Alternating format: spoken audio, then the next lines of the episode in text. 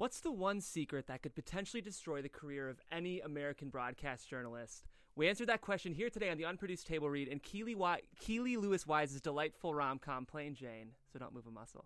Welcome to Popcorn Talk, featuring movie discussion, news, and interviews. Popcorn Talk. We talk movie. Ladies and gentlemen, welcome to the Unproduced Table Read here on the Popcorn Talk Network. This is a show where we read Hollywood's hottest unproduced pilots and scripts with the writers in studio. We're so excited to have you here today, Kiwi Wise. Um, as I mentioned, guys, we're reading a rom com, which we're all so excited about. this is our first like real like bona fide rom com feature here on the show. Unfortunately, it's very good. We were setting this up. There's a lot of not so great rom coms, and this one is very special. so we're so excited to have it today. Um, as I mentioned at the top, guys, my name is Jeff Graham. If you guys want to find me online, you can do so, Jeffrey C. Graham. And I'd love for the rest of my cast to introduce themselves. Uh, good morning, or good afternoon, good evening, wherever you're reading, listening, or watching this. Uh, my name's Mike. Find me at Mike Kalinowski on, uh, I guess, all social media. Yeah. Uh, I'm today Maxwell, Andrew, Freddie, and Frank. Hey guys, I'm Roxy Stryer. You can find me everywhere at Roxy Stryer, and I will be reading Jane. She's our Jane. Mm. Everybody, I'm Andrew Guy. You can find me at Andrew Guy on all social media, and I'm going to be Ronald Clay, JJ, and Brett. Hey, I am Haley O'Connor on Twitter at Haley O'Connor, and today I am reading Debbie, Mary, Ruth, Angela, and Abby, all women. What's up, everybody? everybody? I'm Timothy Michael. You can find me on all social media at I am Timothy Mike, and I am playing Michael, Robbie, Father Wayne, and Conrad.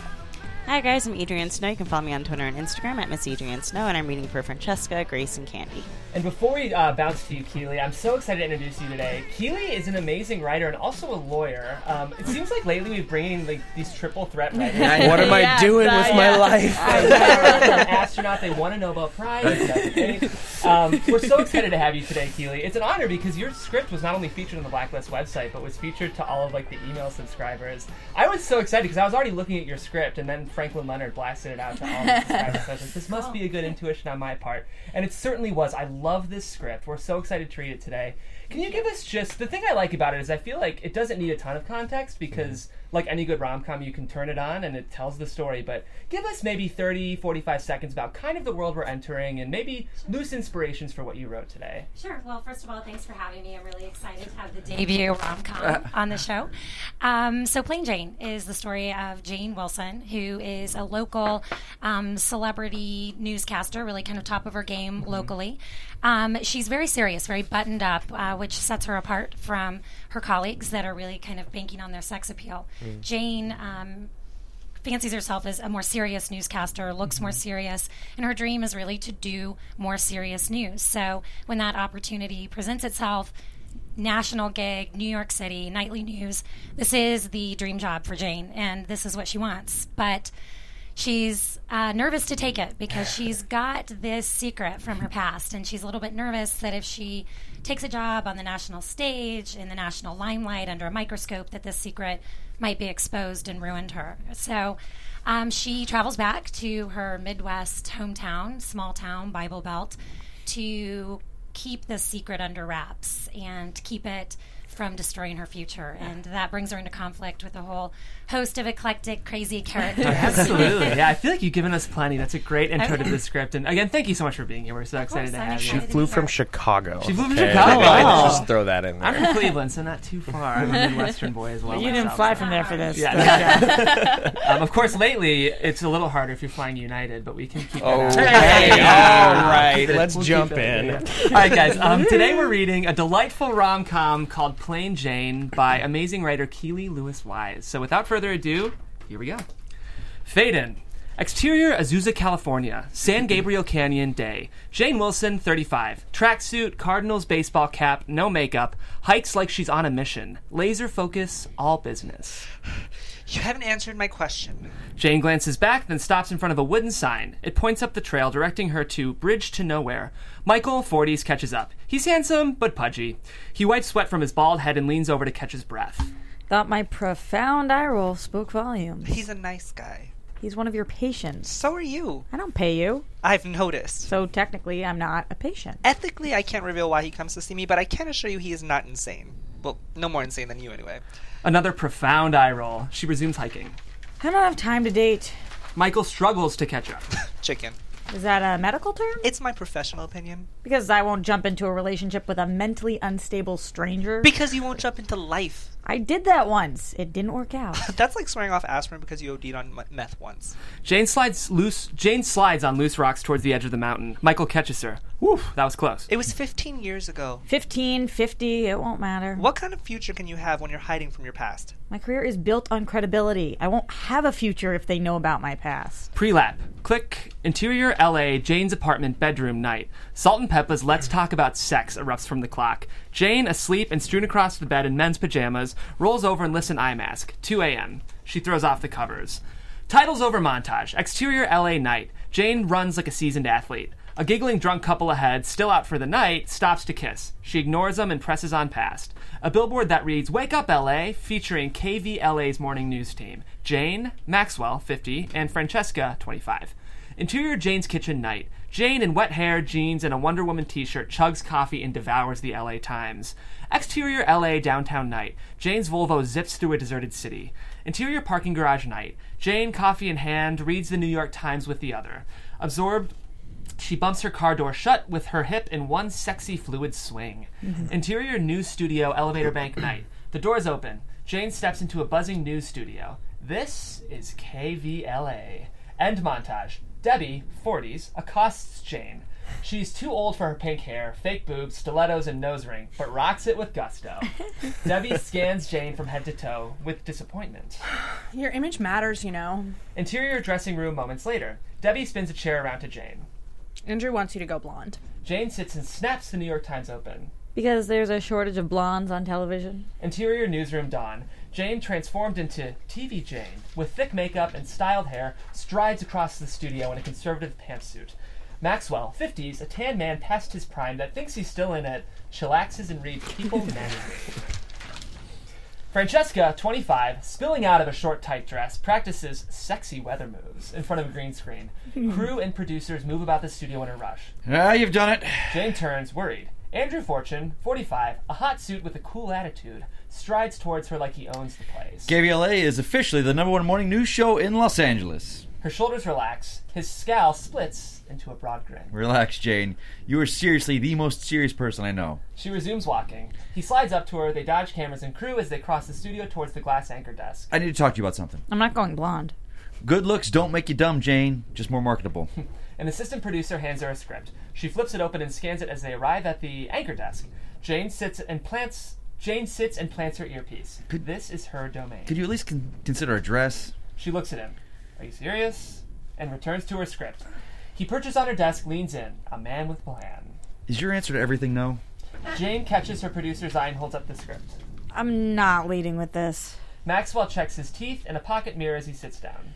Local news, Jane. Not 60 minutes. Cheesy show intro music starts. My office tomorrow morning. Jane looks to Andrew, quizzical. Andrew grins and slides out of frame. Maxwell f- plasters on a fake smile, and the music fades. Jane, a pro, snaps to and dials up a matching TV smile. Wake up, LA. It's I'm Maxwell Martin. And I'm Jane Wilson. The top story this morning is She doesn't want to read the story, but it's her job, so. Miley Cyrus, who flashed the crowd at the Dodgers game last night. Maxwell whistles. Well, that'll certainly keep the water coolers busy today. Jane delivers a tight smile. Max's flippancy definitely irks her. We'll have the details. But first, speaking of hot messes, Francesca, how hot is it going to be for the 4th of July? The camera pans to Francesca. Jane shoots Maxwell a what the fuck face. He shrugs. What? He has no idea he's even been offensive. Weather station. Francesca slaps a sun a sun sticker on the map. It's going to be a scorcher, especially in the Midwest. Interior, Paris, Indiana. Frank and Mary's house, kitchen, day. Grace Wilson, early 20s, oozes naivete and sex in jeans shorts and a tank top. She dips pickles in peanut butter as she watches Francesca on a laptop. A stream of wind blows on her. The Midwest can expect record breaking temperatures this weekend. Mary Wilson, 50s, a no nonsense, spitting image of Jane with an attitude as straight as her back, strides in wearing a long sleeve shirt and pants. She dumps a purse on the table. Grace, have you seen my Bible? Grace motions in the direction of the wind. A Bible is wedged into an oscillating fan so that it stays on Grace. Back to you, Jane. Mary grabs the Bible, irked by Grace's utilitarian use. This morning, I'm talking to Ronald Ray, who just announced his run for president. Good morning, Mr. Ray. Turn that Uh, good morning, Jane. Don't you want to see your daughter tell this douchebag what's what? Language, Grace. Mary's eyes flirt, flirt to the co- Mary's eyes flit to the computer. Jane sits opposite Ronald Ray, 50s, a suited colossus with an air of arrogance. Thanks for joining me this morning. Mary looks away. Grace pauses the streaming video on Jane. Promise me you'll get along this weekend? I don't want to spend my weekend ref- refer- refereeing you two. If she comes, which I doubt, I promise I'll be civil. Good, because I told her she can stay here. The Best Western is very nice. Don't you think she'd be more comfortable With her family, definitely. Grace smiles. Mary signs. Mary sighs, resigned. It's probably a moot point anyway. Grace clicks the laptop. How do you respond to claims that you're part of the war on women? Uh, That war was a conflict at best, and it was over years ago. What more do women want? Respect. Mary scoffs and puts on a hat. Grace is en- enraptured. You call female critics bimbos. If you put on a short skirt under a glass desk, you're sending a certain message. That's all. Mary packs the Bible in her purse. I'm off to church. So a woman can't be sexy and smart. Grace waves. She doesn't take her eyes off Jane. Like, I'm just trying to bring back good family values to America. Mary throws a quick glance at the TV and slips out the back. The family values of the 21st century or the family values of the 1950s? The door slams. Interior LA Starbucks day. Jane pushes through the door in the notorious RBG t shirt and baggy jeans. She joins Michael, designer clad, in the line. She holds up a tiny red dress designed for junior prom. This is the dress I'm supposed to wear. I'm definitely not going now. It's not actually about you, you know? It's your sister's wedding. She's marrying my ex boyfriend's brother, so it's a little about me. Michael makes a boo hoo gesture. Aren't you supposed to validate feelings? You're from a town of 4,000 people. You're lucky she's not marrying your ex boyfriend. They reach the barista. Tall soy latte? Michael looks at her like she just ordered maggots. Venti salted caramel mocha frappuccino, extra whip. Exterior downtown LA day. Rush hour. Taxis honk, buses backfire, professionals hustle to work. Michael and, jo- Michael and Jane join the fray, coffee in hand. I thought you had the morning off. Yonder wants to talk to me about something. Cryptic. Right? What do you think it means? What do you think it means? All psychiatrists answer questions with questions. Just the good ones. The bad ones give you actual advice. She shakes her head and steps into the bus to cr- steps into the street to cross. Michael yanks her back just before a bus hits her. okay, you want advice? You're a workaholic and a recluse. You need friends. I have friends. A circle of friends. Somebody other than me. It's depressing. And sex. You need sex. You're a celibacy addict, Jane. I date. The biennial blind coffee date does not count. I'm talking about a night that ends in curled toes, religious revival, and a deep, deep understanding of the meaning of life. Why? So I can fall in love and tell him the truth and, and then watch him walk away, looking at me like I'm some kind of alien? No thanks. It's easier on my own. Interior Andrew's office day. Jane sits alone in a plush corner office, poised, straight backed, dead serious. She looks around his office. Insert a nameplate, stares back from Andrew's mahogany desk. Andrew Fortune, executive producer.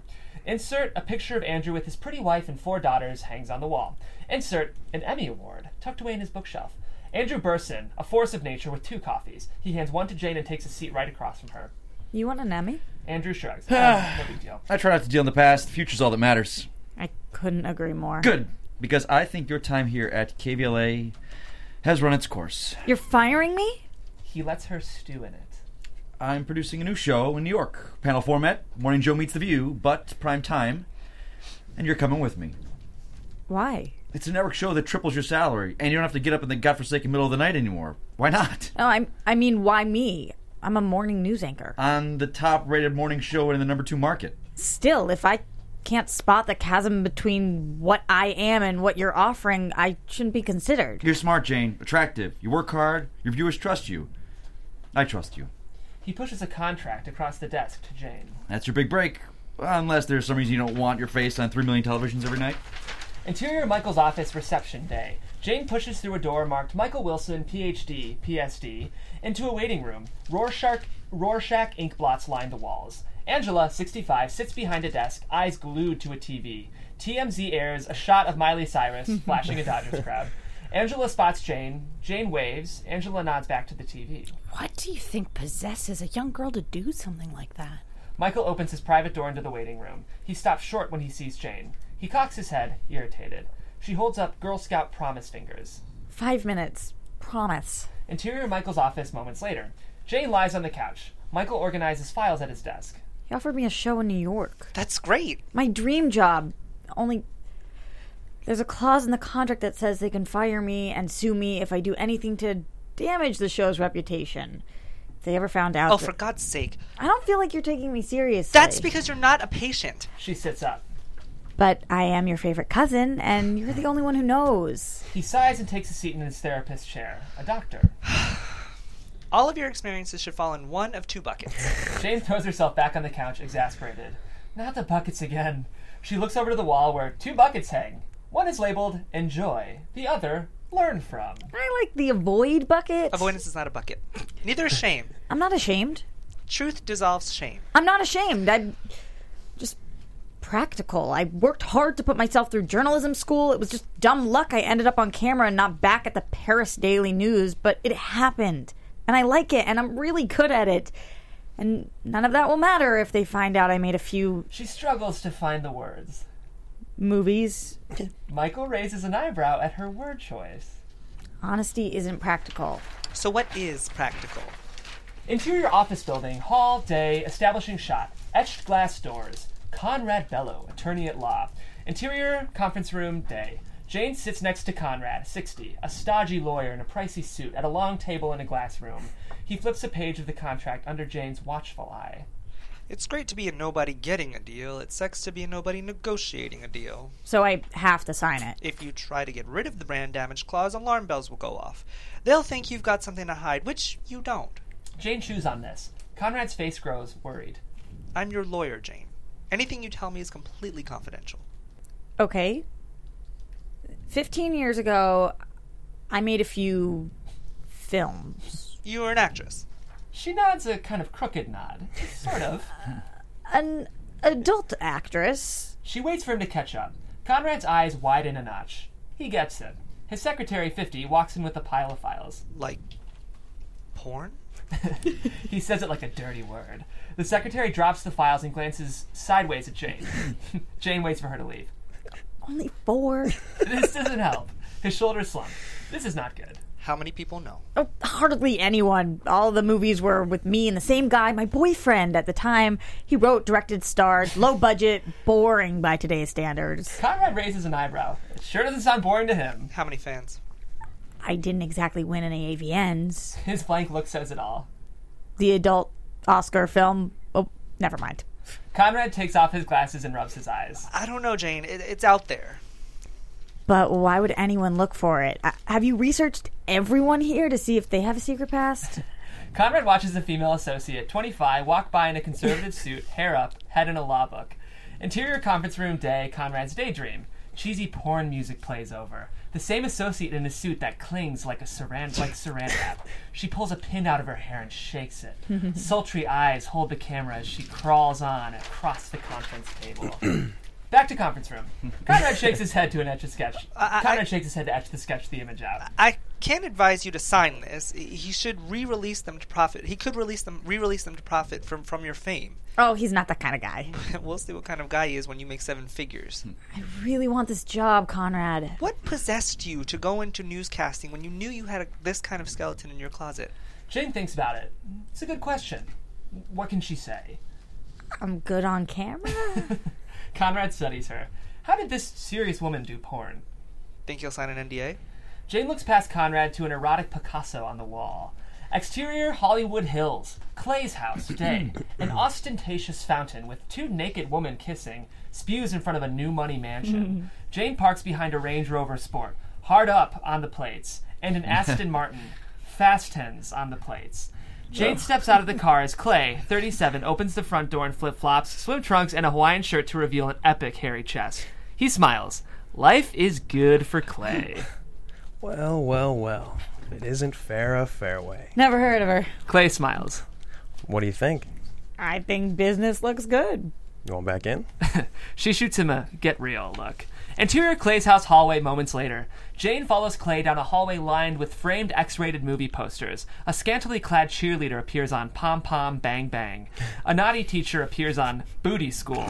A big bosomed girl in a sexy farmer outfit appears on Melons.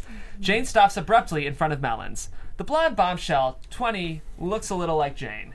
They keep moving to the backyard. A pool, hot tub, and thriving urban garden awaits. Well, watch your show, you know. You get up that early? I go to bed that late. Clay leans over to pick up garden gloves. The hula skirt on the back of his shirt swings open, revealing a naked girl. Say, I recognize you on it, though.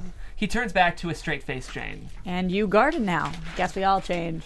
But look, if you don't pull the weeds, they kill all the good stuff.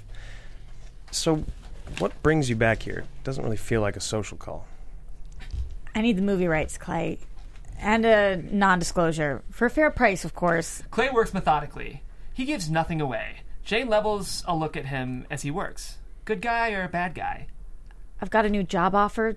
This is just part of the deal, Gotta cover your ass, I guess. literally. Clay looks up. She smirks. He smiles. They have a past. Clay gets up and strolls to a patio bar, and Jane follows. New job, huh? As a newscaster?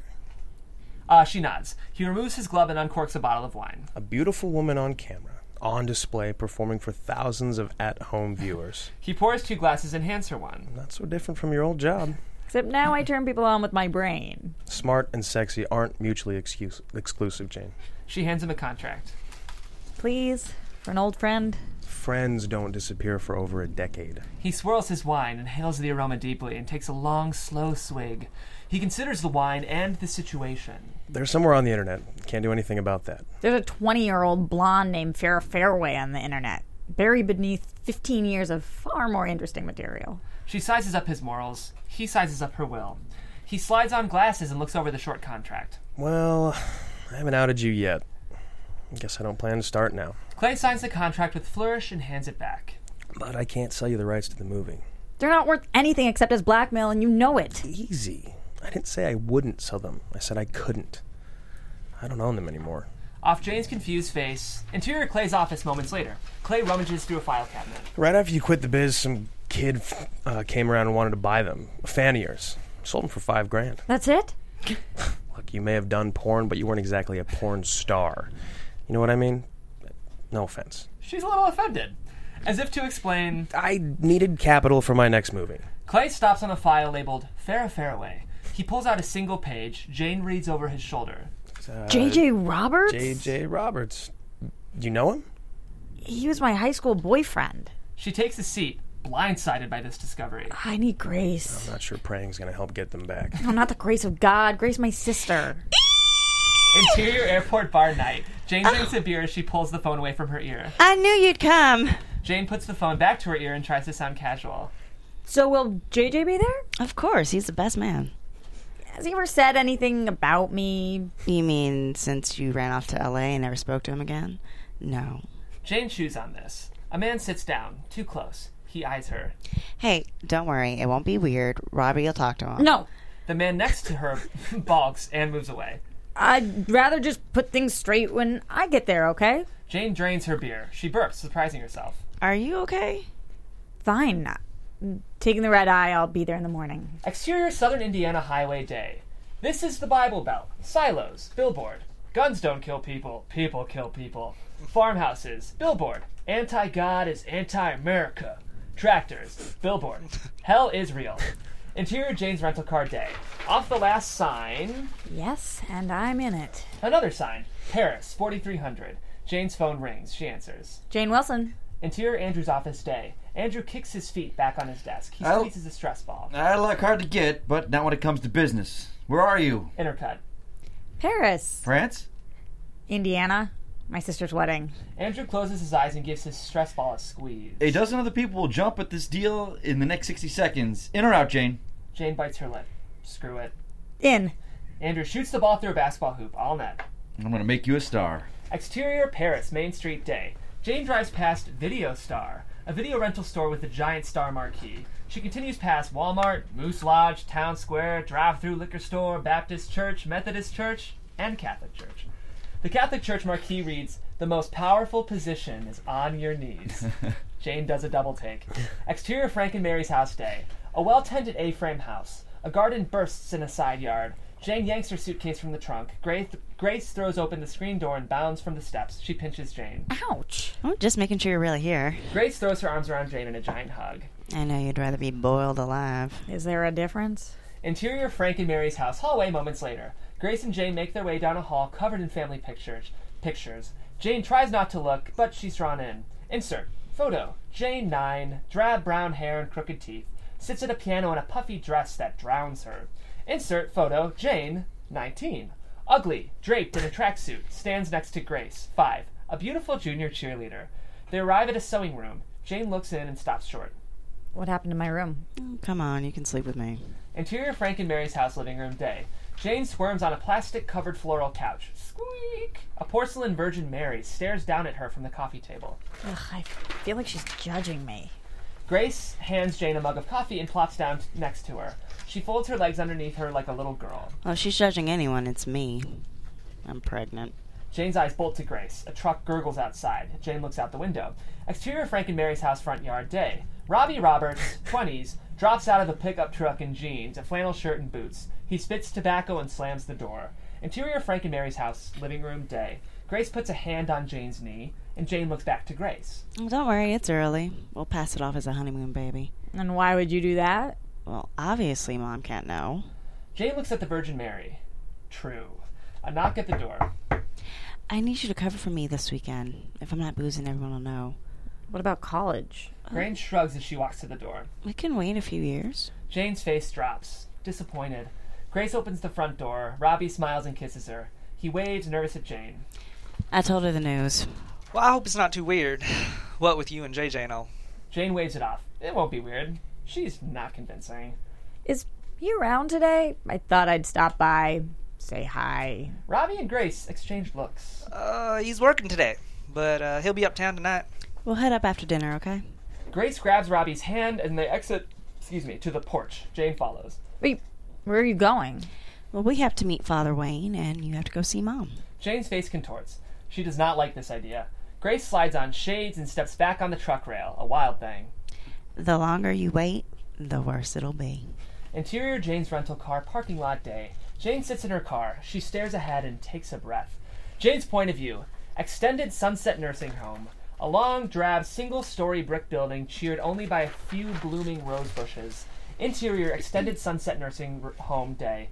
Jane reads the Paris Daily News at a nurse's station. An article catches her eye. Insert First Woman to Run for Mayor by Grace Wilson. Can I help you? Jane looks up. Abby, 50, in a nurse uniform, mans the desk. Hi, uh, I'm here to see Mary Wilson. You with the Christian Network too? Jane laughs. Abby does not get the joke. Jane Uh, sobers. no, I'm Mary's daughter, Off Abby's confused face, but her uh, other daughter. Jane, Jane turns and comes face to face with Mary. you came. I wouldn't miss Grace's wedding. Mary does not buy that. I know it's been a while. Mary sizes her up. You're too skinny. Jane adjusts her slacks, self conscious. Well, since you're here, you might as well fill in for Grace. Oh, I can't stay. I You have something better to do? Jane looks to Abby. Abby shakes her head, turns away. She's not going to tango with Mary. Jane looks to Mary. Fine. Room 103, Ruth Robinson. She's 99. She likes to read. Mary turns on her heel. As she marches away, head high. What you want? This is the music cue in here, just uh, that's, if we can get that going. Uh, interior extended sunset hall moments later. Aretha Franklin's respect pumps out of room 103. Jane knocks, but nobody could hear it, so she pushes the door open into interior Ruth's room continuous. Ruth, 99, a former beauty contestant who doesn't look a day over 80, sits in a wheelchair, dressed to the nines. She knits something green. Jane turns down the volume on the stereo. Grace? I'm Jane, Grace's sister. Ruth shoots her hand to her ear. I'm not deaf. I thought with the music. You can't listen to Aretha. You gotta feel Aretha. You should have heard that child sing gospel. Ruth smiles and extends a hand. It doesn't line up with Jane. nice to finally meet you, Jane. Grace told me all about you. Jane shuffles to connect with Ruth's with Ruth's hand. Sorry, my hearing's still good, but I'm blind as a bat. She pulls a flask from her knitting basket and takes a nip. Can't have it all. Ruth offers it to Jane. Jane takes a sniff and recoils. Is that scotch? Haven't gone a day in 80 years without it. I'm good, thanks. Suit yourself, but I'm pretty sure it's the fountain of youth. You all might want to take some notes. She tucks the bottle back in her basket. Jane sits down. You must be so excited for Grace. Jane shrugs, nods. Ruth waits for an audible answer. Or not? Oh, sorry. Yes, I am. I'm. I'm just well. So young. If you can't be impulsive when you're young. When can you be? I just hope it's not a mistake. Too soon to tell. Let's revisit it in 10 or 20 years. My book's by the bed. Jane spots Fifty Shades of Grey. she walks it over, picking it up just as Respect by Aretha Franklin ends. I'm not sure this is the right one. I'm old, Jane, not dead. Later, Jane and Ruth sit side by side. Jane reads from the book. Before I know it, he's got both of my hands in his vice like grip above my head, and he's pinning me to the wall using his lips. Jane stops. She glances at Ruth. Well, keep going. It's just getting good. Reminds me of a few nights I spent with Jack in the 60s. Your husband? The president, dear. Jane shoots her a quizzical look, then raises the book up. Uh, my tongue tentatively strokes his and joins his in a slow, erotic dance. Ex- exterior extended sunset nursing home parking lot day. Jane, the local paper in front of her face, steps into the parking lot. Screech! Startled, she jumps back and falls. Freddie McKay, 38, handsome but a little too polished for a country town, darts from a driver's ed car to Jane's side. What the hell were you doing? Me? You nearly ran me down. She notices the car. Well, that explains it. I teach driver's ed. He offers a hand and plucks her to her feet with ease. You should look where you're going. I'm fine. Thanks for asking. He picks up the paper and hands it back to Jane. A normal person would apologize. She waits. He waits. Whenever you're ready. I meant you. Oh, I don't apologize. Ever? If you're okay, I'm meeting someone. She steps out of his way with a flourish. By all means. Sorry if nearly killing me made you late. A little, but since you're new here, you know, I'll let it slide. He passes her by, amused, um, and his head and he heads for the front door. I'm not new. I grew up here. Oh. Well, welcome home then. Pre-lap, a crowd of cheers. Interior of Frank and Mary's house living room day. Frank, 55, in a Cardinals baseball cap, watches a baseball game on TV. He notices Jane just inside the front door. Janie! Hi, Daddy. A broad smile spreads across his face as he rises and enfolds her in a giant bear hug. I've missed you, kiddo. He pulls back. She drops her eyes. I'm sorry, Daddy. I just. You know my motto don't complain, don't explain. She meets his eyes, an understanding. What's the score? the Cubs have us by one. This team's got a hell of a defense, but absolutely no offense. They stand silent watching the game, like two guys would do. The girl's in the kitchen, if you remember where that is. He smiles without taking his eyes from the game. Interior of Frank and Mary's house kitchen moments later. A tiny butt a tiny butt bumping a tiny butt bumping kitchen. Grace does her nails as Mary pulls a roast from the oven. Mary ignores Jane's entrance. You're sure you don't want me to cook for the reception? Jane grabs an apron off the wall and ties it on. No, Mom, you and Daddy are, are doing enough by letting us have it here. Robbie has the VFW catering. Mary slides a chopping board and vegetables over to Jane. Jane slices and chops like a pro. They've done this before. Robbie's a nice boy, unlike that ne'er do well Jane ran off with when she quit college. His name is Clay, and he did all right. You were a good girl before him. Jane dumps the vegetables into a salad. What does that even mean? It means you were a good Christian then, and you're not now. Jane throws Grace a look. You want to talk good Christians? Interior Frank and Mary's house, dining room night. Frank, Mary, Jane, and Grace bow their heads around the table. Heavenly Father, Jane peeks. Yep, they're serious, and she shuts her eyes. thank you for this food. Grant us peace and love. And grant the cards a better game tomorrow. Oh, please don't let the Cubs sweep us. Mary clears her throat. Amen. Amen. Frank stands up and pours wine around the table. All my girls under one roof, roo- under one roof makes a man happy right to the core. Grace nudges her wine over next to Jane's. Jane covertly takes a big gulp from Grace's glass, then picks up her own. When did you start working for the paper? I just freelance for extra cash. I read your article. It was good. Oh, it's no big deal. Not like your job. When do you move to New York? What do you mean? Well, your new job. It was all over the KVLA Twitter feed this morning. Jane jumps up from the table. Jane Elizabeth, we're in the middle of dinner. She's not six, Mom. Jane grabs her phone from her bag and quickly searches. Can't believe you in public. So you're n- not moving to New York? I am probably. I, I just need to get some things in order first. What's going on? I don't do the Twitter. Tweet. Mom, you don't tweet. Why wouldn't you mention a new job? Jane plops back down at the table. I haven't actually signed the contract yet. You're so secretive. I'm not secretive. I'm, I'm private. There's a difference. Frank raises his glass. I think we should celebrate. Interior local pub night. Clink, Jane, Robbie, and Grace clink beers around a high top in a crowded dive bar. A live cover band plays behind them. Oh, you'll be famous. It's so exciting. Jane takes a last swig of her beer. Grace promptly trades Jane's empty bottle with her full bottle. This plan will get me smashed. Oh, I eat for two, you drink for two. There he is. Robbie waves at someone behind Jane. Jane swivels to find JJ, a meathead of a man in a high school shot put t shirt. He pushes through the crowd like he's somebody big. Hey, bro. He fist bumps Robbie. He throws a short wave at Grace. Grace? Hi, JJ. Jay turns. JJ turns to Jane. She goes for a handshake. He goes for a hug. It's this awkward half breed. He holds a, he holds it a beat too long. I want to dance. Robbie's eyes ping pong from Jane to JJ. Grace pulls him away. JJ spins Robbie's chair around and sits on it backwards. Janie. Wow. Long time no see, babe. A waitress delivers a beer to JJ. He holds it up to clink with Jane's. She doesn't clink. She can't hold back anymore. Did you come to LA when I was living there? He takes a long swig of beer and chews on that question. Know about that, huh? Why? To get you back. Cost me 400 bucks. But you didn't even come to see me. Oh, I saw you. I barely recognize you, though. That blonde hair and the tan legs. You followed me? I just wanted to see what the big deal was. Why him and not me? Boy, was I surprised. He locks eyes. He knows. Jane looks around. Who else knows? Why didn't you say something? I saw what you were doing. I knew you wouldn't want me to see you that way. So I left. Why buy the films? To protect you. To protect us. He puts a hand on hers. I knew you'd come back eventually. Jane pulls her hand away as Grace returns. Candy, 30s, a once hot blonde, saunters over. Well, look who's back in town. Plain Jane Wilson. Oh, I think I might be sick. Me too. Let's go. Wait, listen, Jane.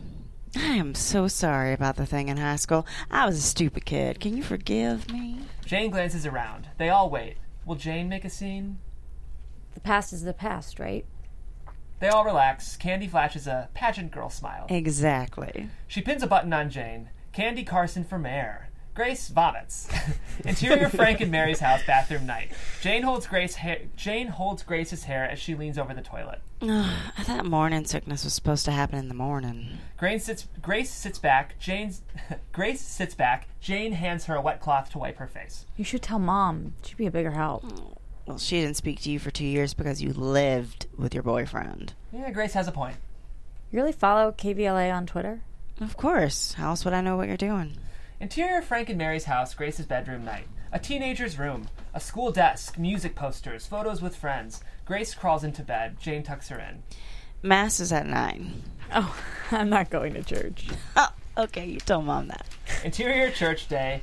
Frank, Mary, Jane, Grace, and Robbie sit in a pew in various levels of piousness, from a devout Mary to a miserable Jane. Grace wears a sundress. Jane wears khakis and a sweater. Father Wayne, 40s, longish red hair and an earring, skips to the altar, Bible in hand. Mary leans into Grace. You forgot your Bible. Oh, I have an app for that. Grace holds up her phone and taps a Bible icon. An e Bible open. Grace smiles. Cool, right? Mary is not impressed. It is not good for man to be alone. For this reason, a man shall leave his father and mother and be joined to his wife. Robbie puts his hand on Grace's. She clutches it. When God created Eve, Adam looked at her and said, At last. Which men, waiting for wives to get ready for dinner, have been saying ever since. Laughter from the congregation. Jane sees Freddie take a seat. Seriously, though. What Adam meant is that he had finally found what was missing. Frank puts an arm around Mary. Jane sits alone between two loving couples. Father Wayne looks at the Wilsons. God always provides what's missing. Later, everyone takes communion while Jane sits alone. JJ winks at Jane as he passes. Freddie raises an eyebrow as he passes. Exterior church day. Mary, Frank, Grace, and Robbie mingle with churchgoers. Jane stands to the side, searching the crowd. She catches a glimpse of JJ. She moves in his direction, but You don't take communion? she turns. Freddie's behind her. Cool. Hands in pockets. I haven't been to confession. What do you need to confess? I should tell you. Oh, harrowing experiences often bring people together. All right then. What do you confess? Or does that fall under your no apology plan? Frank and Mary interject. Nice day for a bachelor, bachelor party on the farm. Freddie, keep Robbie out of trouble. kind of defeats the purpose, huh? Uh, maybe I'll run into you later. Just don't run over me. Freddie smiles and slips off. Jane looks around for JJ. He's gone. Grace floats over with a mach- mischievous smile. Every girl in town is after him. Jane, confused, follows Grace's gaze to Freddie. Well, the bad boy thing, I guess. Rumor is he helped a drug dealer cover up a murder or something, and he's heading out down here. Freddie gets in his driver's ed car. I thought he was a teacher. Technically, he's a sub. Coach Don quit mid year, so I guess he didn't have time to dig too deep into the drug murder thingy. Speaking of drugs, that reminds me. Grace grabs Jane's arm and heads for the parking lot. How could that possibly remind you of anything? Interior Robbie's house day. Grace digs in a cupboard covered in electronics. Jane maneuvers around piles of computer parts. What is all this stuff? Oh, Robbie started a computer business. Grace pulls out a shoebox and opens it. Pot. She smiles. You can't smoke that. it's not for me. It's for the boys. I'm not going to the farm. Interior exterior Jeep day. Grace and Jane fly through the country, wind in their hair, sun on their faces. Jane takes in the green, booming crops. Grace looks at Jane and smiles, happy to have her home. Exterior farm day. Dudes drink, play bags, shoot cans, hoot and holler. Grace hands the box to Robbie. He smiles and kisses her. Hang out a while. Well, aren't girls forbidden? Candy's here, so I guess it's co ed now. Besides, it'll be more fun if you're here. Jane turns away from the sticky sweetness and spies JJ at the keg. JJ pumps a beer from the keg and hands it to Jane. I was hoping I'd see you today. Me too. I have a proposal for you. Me too. I want to buy my movies back. JJ's face falls. Not the kind of proposal he had in mind. You paid five, I'll pay you ten. If you'll agree n- not to tell anyone. I don't want your money, Jane. Please, JJ. It's important to me. You know, there are things more important to me, too. Hey, JJ! Robbie holds up the pot box. JJ shoots a thumbs up. Got important best man stuff to do. I'll call you tomorrow. JJ. It's no fun to wait, is it, Janie? Later, Jane sits in a lawn chair, sweating in her hot clothes. She watches everyone else have fun. Candy hands out beer koozies. Freddy walks over, a BB gun slung over his shoulders, and a beer in hand. His koozie reads, Candy Carson for mayor. It's 98 degrees out. Aren't you a little hot in those clothes? No, I'm very comfortable. Sweat trickles down her face. Suit yourself. It's cool down by the river. He walks toward the river. Jane wipes sweat from her face. After a beat, she gets up and follows him, and Candy clocks this. Exterior Wabash River, moments later. Jane catches up to Freddy along the riverbank. She looks around the wooded area. They're alone. She eyes the gun. Should I be concerned? Mm, depends on what you find concerning. Drug dealers, murderers. They walk in silence until they arrive at a rustic cabin on stilts. He starts up the stairs, and she holds back. Relax, Jane. I'm a lawyer, not a criminal. Which do you think is worse? Interior cabin day. Freddy flips on lights. Jane follows and looks around. Surprise! A cozy, eclectic space, peppered with money and good taste. Hipster meets high art. Books, records, keyboard. Freddy grabs a six pack from the fridge and shoves it under his arm. Jane spots a framed diploma. Insert diploma. Northwestern University School of Law, magna cum laude. 2004. Frederick John McKay III. Freddy flips on the record player and drops the needle. The Rolling Stones burst out of his state of the art speakers. It's a little loud. He grabs two fishing poles and a tackle box. Gotta hear it from the dock! Exterior Wabash River, dock day. Freddy tries to twist off a beer bottle cap. It won't budge. Jane takes it, lines it up with the edge of the dock, and slams her hand on it, and it pops right off. She hands it back to Freddy. So you did grow up here. She does the same to her bottle as Freddy baits a hook. She pulls her sticky shirt away from her body. It's really hot out. How does a smart hipster lawyer end up in a, as a substitute driver's ed teacher in Indiana? Ah, I uh, got suspended, disowned, and divorced in that order. There wasn't much left for me in Chicago. So you ran away to Paris. He shrugs and baits the hook. She rebaits her hook, but better. So how does a homecoming queen from Indiana end up a TV celebrity in LA? I ran away from Paris. She lets a perfect cast sail. She's certainly done this before. And I was never homecoming queen. I was just plain Jane. PJ for short. He casts poorly. Didn't your dad ever take you fishing? He took me to the opera. Sounds like a rough childhood. Her bobber dunks. She jerks the pole and reels in the fish. So, what about uh, your childhood? What made you run away? Not sure if you know this, but my mother is personal friends with Jesus. Freddy grabs the fish and starts to yank him off the hook. Careful, you'll kill him. Isn't that the point? She takes the fish, gently unhooks it, looks in his eye. Second chance, buddy. Make it count. She tosses it back in. Freddy stares at her, sizing her up. What? Nothing. You, uh, you just don't look very plain to me. Beast of Burden, or other sexy Rolling Stone song, kicks in. I should get back to Grace. Interior Frank and Mary's house living room night. Jane and Grace walk in the front door as Beast of Burden fades out. Laughter drifts from the kitchen continuous. Mary and Frank pour through piles of photos in the kitchen table. Jane stops cold at the sight of Andrew. We've been calling you. I don't get service on the farm. Grace, you should do one of those slideshow things at the reception. Grace plucks a photo out out of the pile. Insert photo Jane in a Girl Scout uniform, dishwater hair, braces, overweight. Andrew snatches it. What are you doing here? I am a genius. After you told me what we were doing here for the wedding, I thought, how can we capitalize on this? And then it hit me.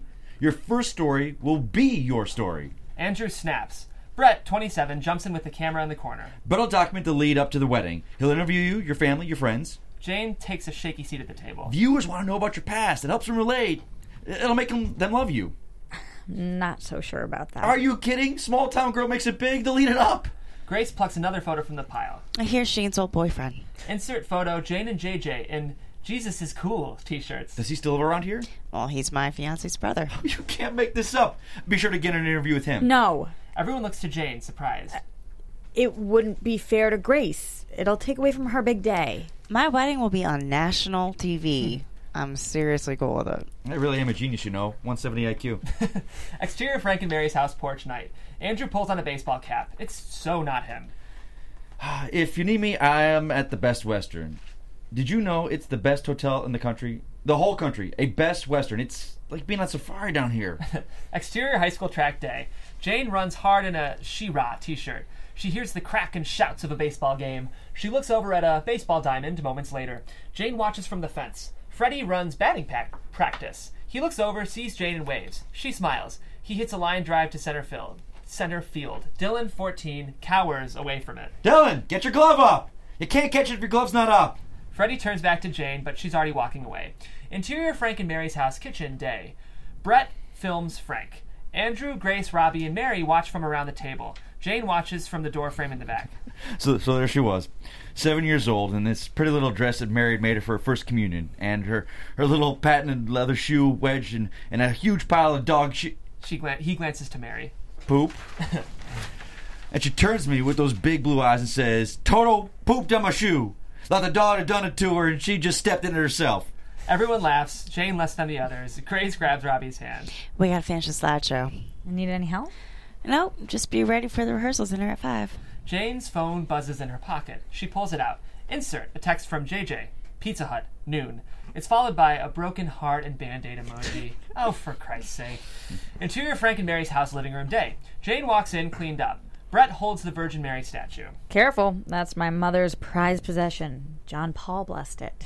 He plants it back on the coffee table. What's the big deal? So, uh, where are we off to?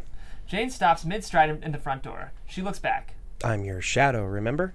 She looks at her watch. It's almost noon. An idea forms. Interior extended sunset hall day. Jane and Brett arrive at room 103. Jane turns to Brett. You should probably wait out here. Are you kidding? This is good stuff. Totally humanizing. I'm just reading to her. I'll be out in an hour. Jane ducks in and closes the door on Brett. Interior Ruth's room day. Ruth knits something green. She turn she turns her head toward Jane. Hi, Ruth. Jane, what a nice surprise. I need your help. Long story, but I need to ditch a camera crew. if I had a nickel for every time I had to ditch a camera crew, Jane cocks her head and considers Ruth. Who is this woman? patio door. Jane kisses Ruth's cheek and heads out the patio door. Interior Pizza Hut day. Jane opens the Pizza Hut door. JJ in a shirt and tie jumps up from a bench. He wipes his sweaty palms on his pants. Interior Pizza Hut party room moments later. JJ pulls on an accordion door. It sticks. He yanks. It sticks. He yanks and it flies open, nearly knocking him down. Inside, a table for two with a single rose on one plate. she looks to JJ. For real? He pulls her chair out for her. This is our place, remember? He sits. She sits, reluctant. It's the only pizza place in town. JJ pours two glasses of wine. Jane drinks and cringes. Good, right? They make it at the local winery. It's certainly Oh, it burns. unique. JJ sits at as an employee drops off the pizza. I ordered your favorite. JJ serves slices. Jane picks up her slices. JJ reaches both arms across the table, palms up. He clears his throat. Jane stops mid bite. He flexes his hands. Hold, hold my hands. She drops the slice and takes his hands. He bows his head. Dear God, thank you for this food, the rain in the fields, and Jane's presence at this table. Amen. He digs in, and Jane stares. Did they really just pray at Pizza Hut? Later, JJ grabs another slice while Jane muscles down more wine. Yeah, since we got the new kind of manure at the farm, you wouldn't believe the beans. We had to buy a new combine. But with the crops how they've been the past couple years, It's paying for itself. Later, still going. Yeah, you can probably tell I've been working out. Doing that no sugar thing too. You know that say it's more addictive than cocaine? Not that I know. Just say no, right? but it's pretty toxic stuff, serious. He stuffs more pizza in his mouth. You know there's sugar in pizza? Later, JJ chomps on a salad. And that's how we've been handling mom's diverticulitis, you know. so you know, uh, overall I'm doing pretty good. He stops. She waits. Is he done? Wow. Well, I'm I'm really glad you're doing so well. Yep. I'm not the same person you left behind, Jane. People change. Exactly. Um, speaking of that, have you given any more thought to the Dessert? yes, let's go. Exterior, Dairy Queen, day. Jane sits at a picnic table. JJ sets down two Arctic Rush cups as he straddles the bench to face Jane. What's this all about, JJ? We have a history and a spiritual connection. Something you can never have with some porn maker or some fancy TV producer or that turd burglar Freddie McKay. Jane looks at him like he's lost his mind. That weekend you ran off to LA, I had something planned. I had all this planned. I wanted to tell. He slides her cup closer. A tiny diamond ring encircles the straw. Holy shit. Before she can respond, a van squeals into the lot. Andrew shoots out. Brett follows. Where the hell have you been? Brett said you ditched him. Andrew considers JJ for the first time. He Wait. lights up. Is this your old boyfriend? It's not a good time, Andrew. JJ, right? Tell me, was Jane always so serious? Brett trains his camera on JJ and Jane. Via Brett's camera, JJ looks to Jane and Jane looks to Andrew. We're in the middle of something. So, JJ, how long's it been since you've seen Jane? Years. What's it like? Brett's camera focuses on JJ. Exactly the same. We were in love then, and we are in love now. Wait, what? Brett's camera zooms out to take in Jane. No, this is insane. We weren't in love then and we're not in love now. Jane pushes the camera down. She she shoots eye darts at Andrew. You're in the middle of something? Like I said, Andrew nods for Brett to leave. Brett heads for the van. We'll just grab some lunch. I'm looking for a rare species here, the green vegetable. So far, no sightings. Everything's beige. Uh, there were green beans on one menu, but they were fried, so they were, beige, you know. I got it. I'll call you. Andrew hops in the van. Jane turns to JJ. He's just crushed. This is just a business transaction, isn't it? What else would it be? I thought we were going to pick up where we left off. You really think I want to come back to this hillbilly town and be a farmer's wife, barefoot and pregnant out in the boonies? JJ flinches, and she regrets these words instantly. I see. JJ, Uh, I. Fine. I'll sell you the movies You will? for a hundred grand. What? You want to do business? That's business, Jane. Pretty sure that's extortion. Do you want to keep Farrah Fairway secret or not? this isn't who you are. He grabs the ring off the straw. Yeah, well, maybe none of us are who we appear to be. JJ jumps in a camo truck and peels out. Behind it, Candy enters Dairy Queen and eyeballs Jane. Hey, PJ. She flashes a wicked smile. Did she just hear all that? Exterior Paris side streets day. Jane walks with purpose, cell phone to her ear. I'll pay you back when I start my new job. Interior Michael's office day. Michael sits in his therapist chair, buckets behind him. No. I'm sorry, but I'm not helping you perpetuate blackmail. Think about your buckets and find another way. Interior Ruth's room day. Jane slides in the patio door. She collapses in a chair. Did you ever make a mistake, Ruth? One you couldn't fix? In a hundred years, only about a thousand. Funny thing about mistakes, though, sometimes they are, and then years later they aren't. Or vice versa. You never can tell. Might not want to waste too much time worrying about it. A timer goes off on Ruth's watch. Uh, Speaking of time, Interior extended sunset, uh, nursing home hall moments later. Jane wheels Ruth down the hall towards the dining room. You take a dance class? you think a little thing like a wheelchair would keep me from dancing? Please. Didn't even keep Franklin out of my bedroom. Your husband? Franklin Roosevelt, dear. They roll into the dining room. Tables are cleared, a dozen old people, some in wheelchairs, are lined up. Abby hits a button on the boombox. It's Bruno Mars. It's fun. You'll love it. Here we go. Shoulders. The old, fo- the old folks pump their shoulders. Jane stands still. Come on, Jane. Have some fun. Jane barely moves her shoulders. It's a pathetic effort. Knees. The old folks pump their knees, and Jane barely moves. You can do better. Oh, you can't even see me. I don't need to. Your lack of passion is like a lack of oxygen. Ouch! Jane pumps her knees a little bit. Twist. Ruth gets down. The old folks dance and laugh. Jane looks around. Happiness, freedom. She smiles and starts to twist. Moments later, Jane dances. Mary peeks in the back. She watches. She smiles. Life's nothing but a game, Jane. Just keep your eye on the ball. Exterior High School Baseball Diamond Day. Jane approaches the fence as Freddy packs up balls and bats. Jane, what are you doing here? I didn't know where else to go. He strides over to the fence. Makes a man feel good when a woman comes to him in desperation.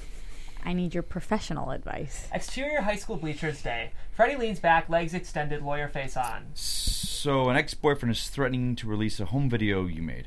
She nods, shrugs, committing, but not really committing. Eh, Well, you could get an injunction, Jane perks up with optimism. but he could still leak it. She slumps, defeated. You could help your career. I mean, look at Paris Hilton or Kim Kardashian. The news business is a little different. Well, I don't know about your business, but in my business, when I have bad evidence in a case that I know is eventually going to come out, eventually, I don't wait for my opponent to use it against me. I fronted it. I front it in my case on my terms. Make the grand slam. I'll base it. I wish it were that easy. Well, it is. You were a kid. You made a mistake. You know, people understand. Not around here. You might be surprised. JJ, for example, he had a DUI hit and run last year, and he's still running Bible study at the church. He got arrested? Nobody's perfect, Jane. She gets up, suddenly invigorated with an idea.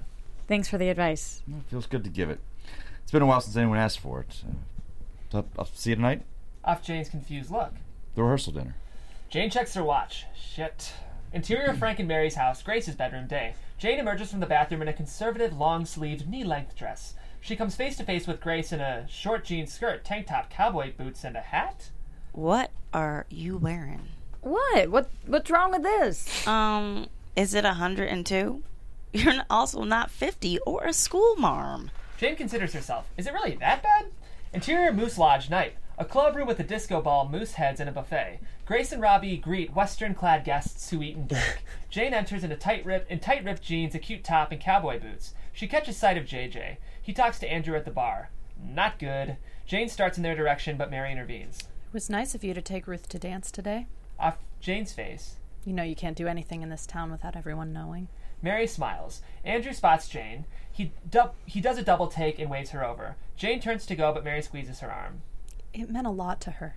It clearly meant a lot to Mary. Jane smiles, a moment of connection. Mary turns into the party.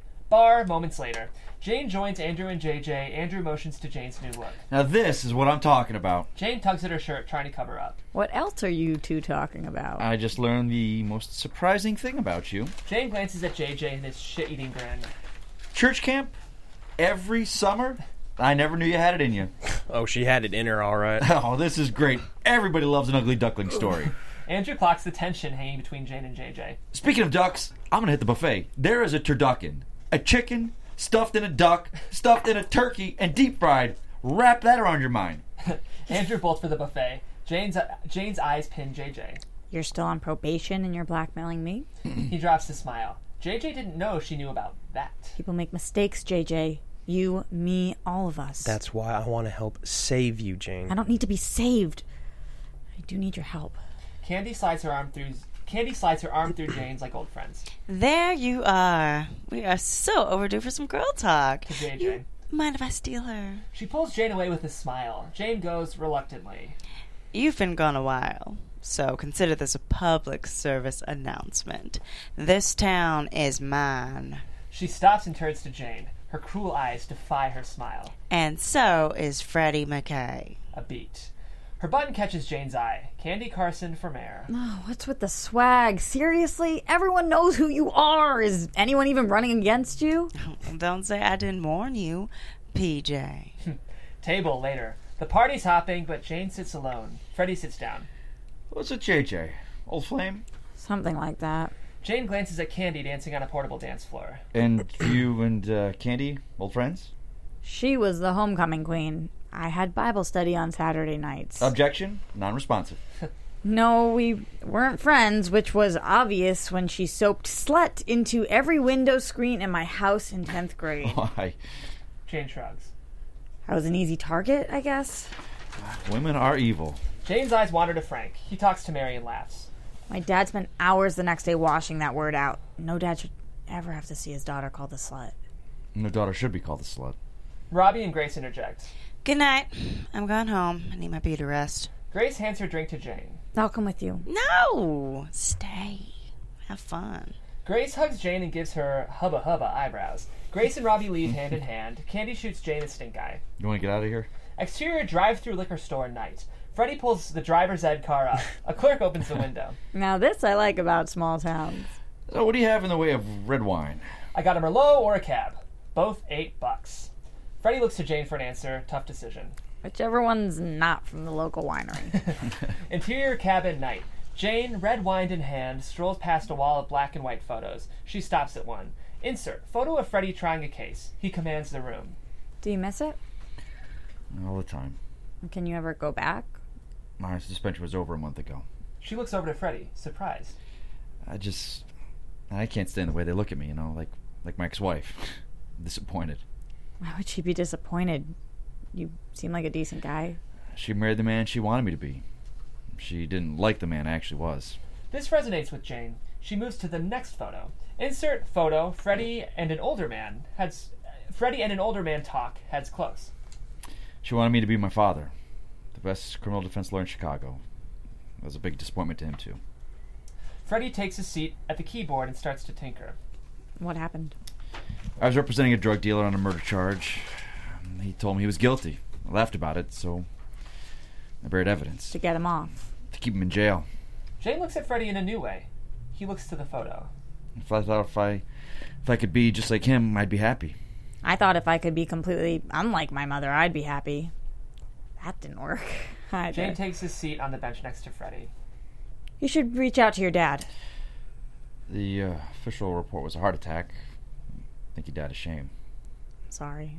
Nah, life's too short for sorry. Freddie breaks in some impressive blues music. Oh, now I see why all the girls like you. Present company excluded. He stops, mock offended. Jane takes over. Bach. She's good. Yep, doesn't matter. I'm done with romance. Every woman I've ever known lied to me. Uh, present company excluded. Women are evil? Exactly. He takes over. Elo's evil woman. She smiles. Want to see something cool? Um, exterior cornfield night. They cut through a cornfield. He navigates by flashlight. Have you ever seen Children of the Corn? They emerge from the cornfield into a clearing. A million fireflies light up the clearing. It's beautiful.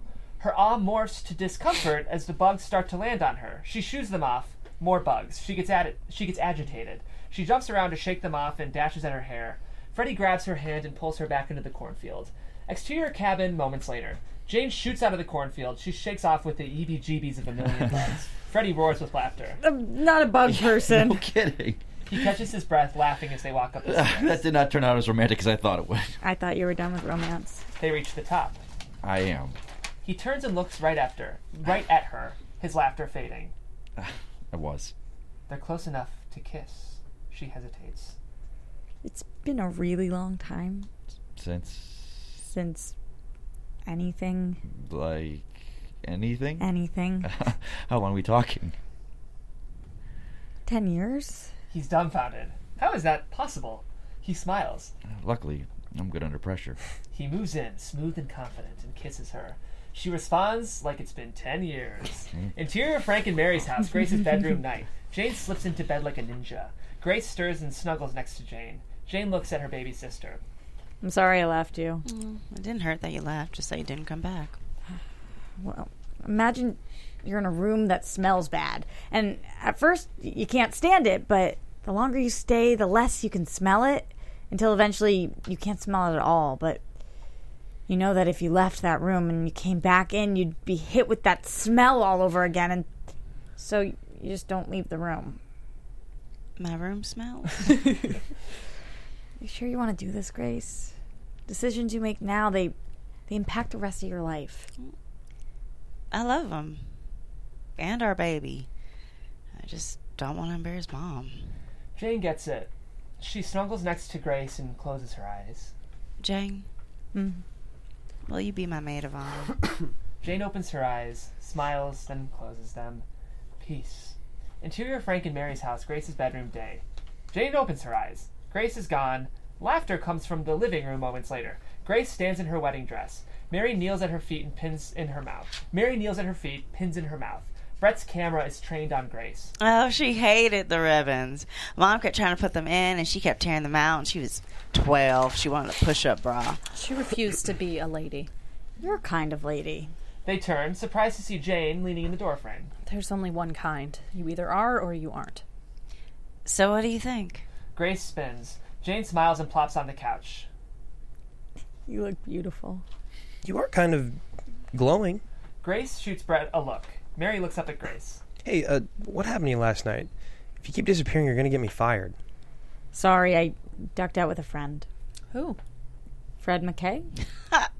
Hearts are broken all over Paris this morning. You left with Fred in front of JJ. You know he still carries a torch for you, that poor boy. He's no victim, Mom. Trust me. Another example of your reckless actions hurting good people. Oh, come on, guys. It's my wedding day.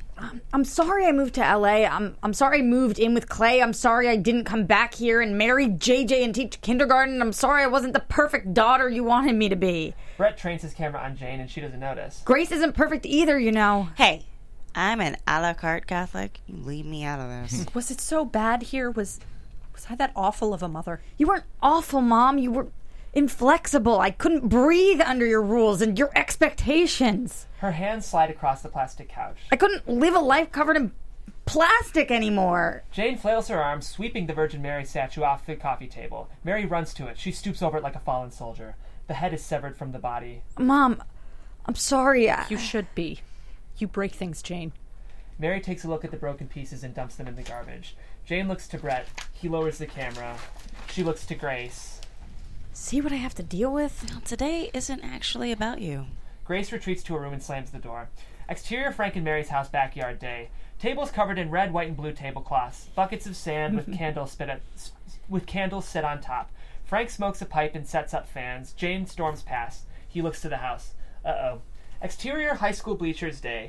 Jane slumps in the stands, still in her PJs. She watches track practice. Kids run round and round in circles. Andrew spots her, climbs up, and takes a seat next to her. Yeah, this is not a good look for the wedding. I'm not going to the wedding. Isn't that the point of being here? I don't know the point of being here. I don't fit in in this town, in my family, in my life. He squirms. He's not very good at emotion. He examines the grounds. I hated high school. I spent my weekends at science camp to avoid getting beat up. My best friend was my pet turtle. And I was always jealous of how he could just crawl in its shell and just hide from the world. He looks at her. He's not making progress, so he changes gears. My first sexual experience was at 24. Now he has her attention. Where's he going with this? And she laughed afterwards. Laughed in my face. But you're so you. My real name is Andrew McFarty.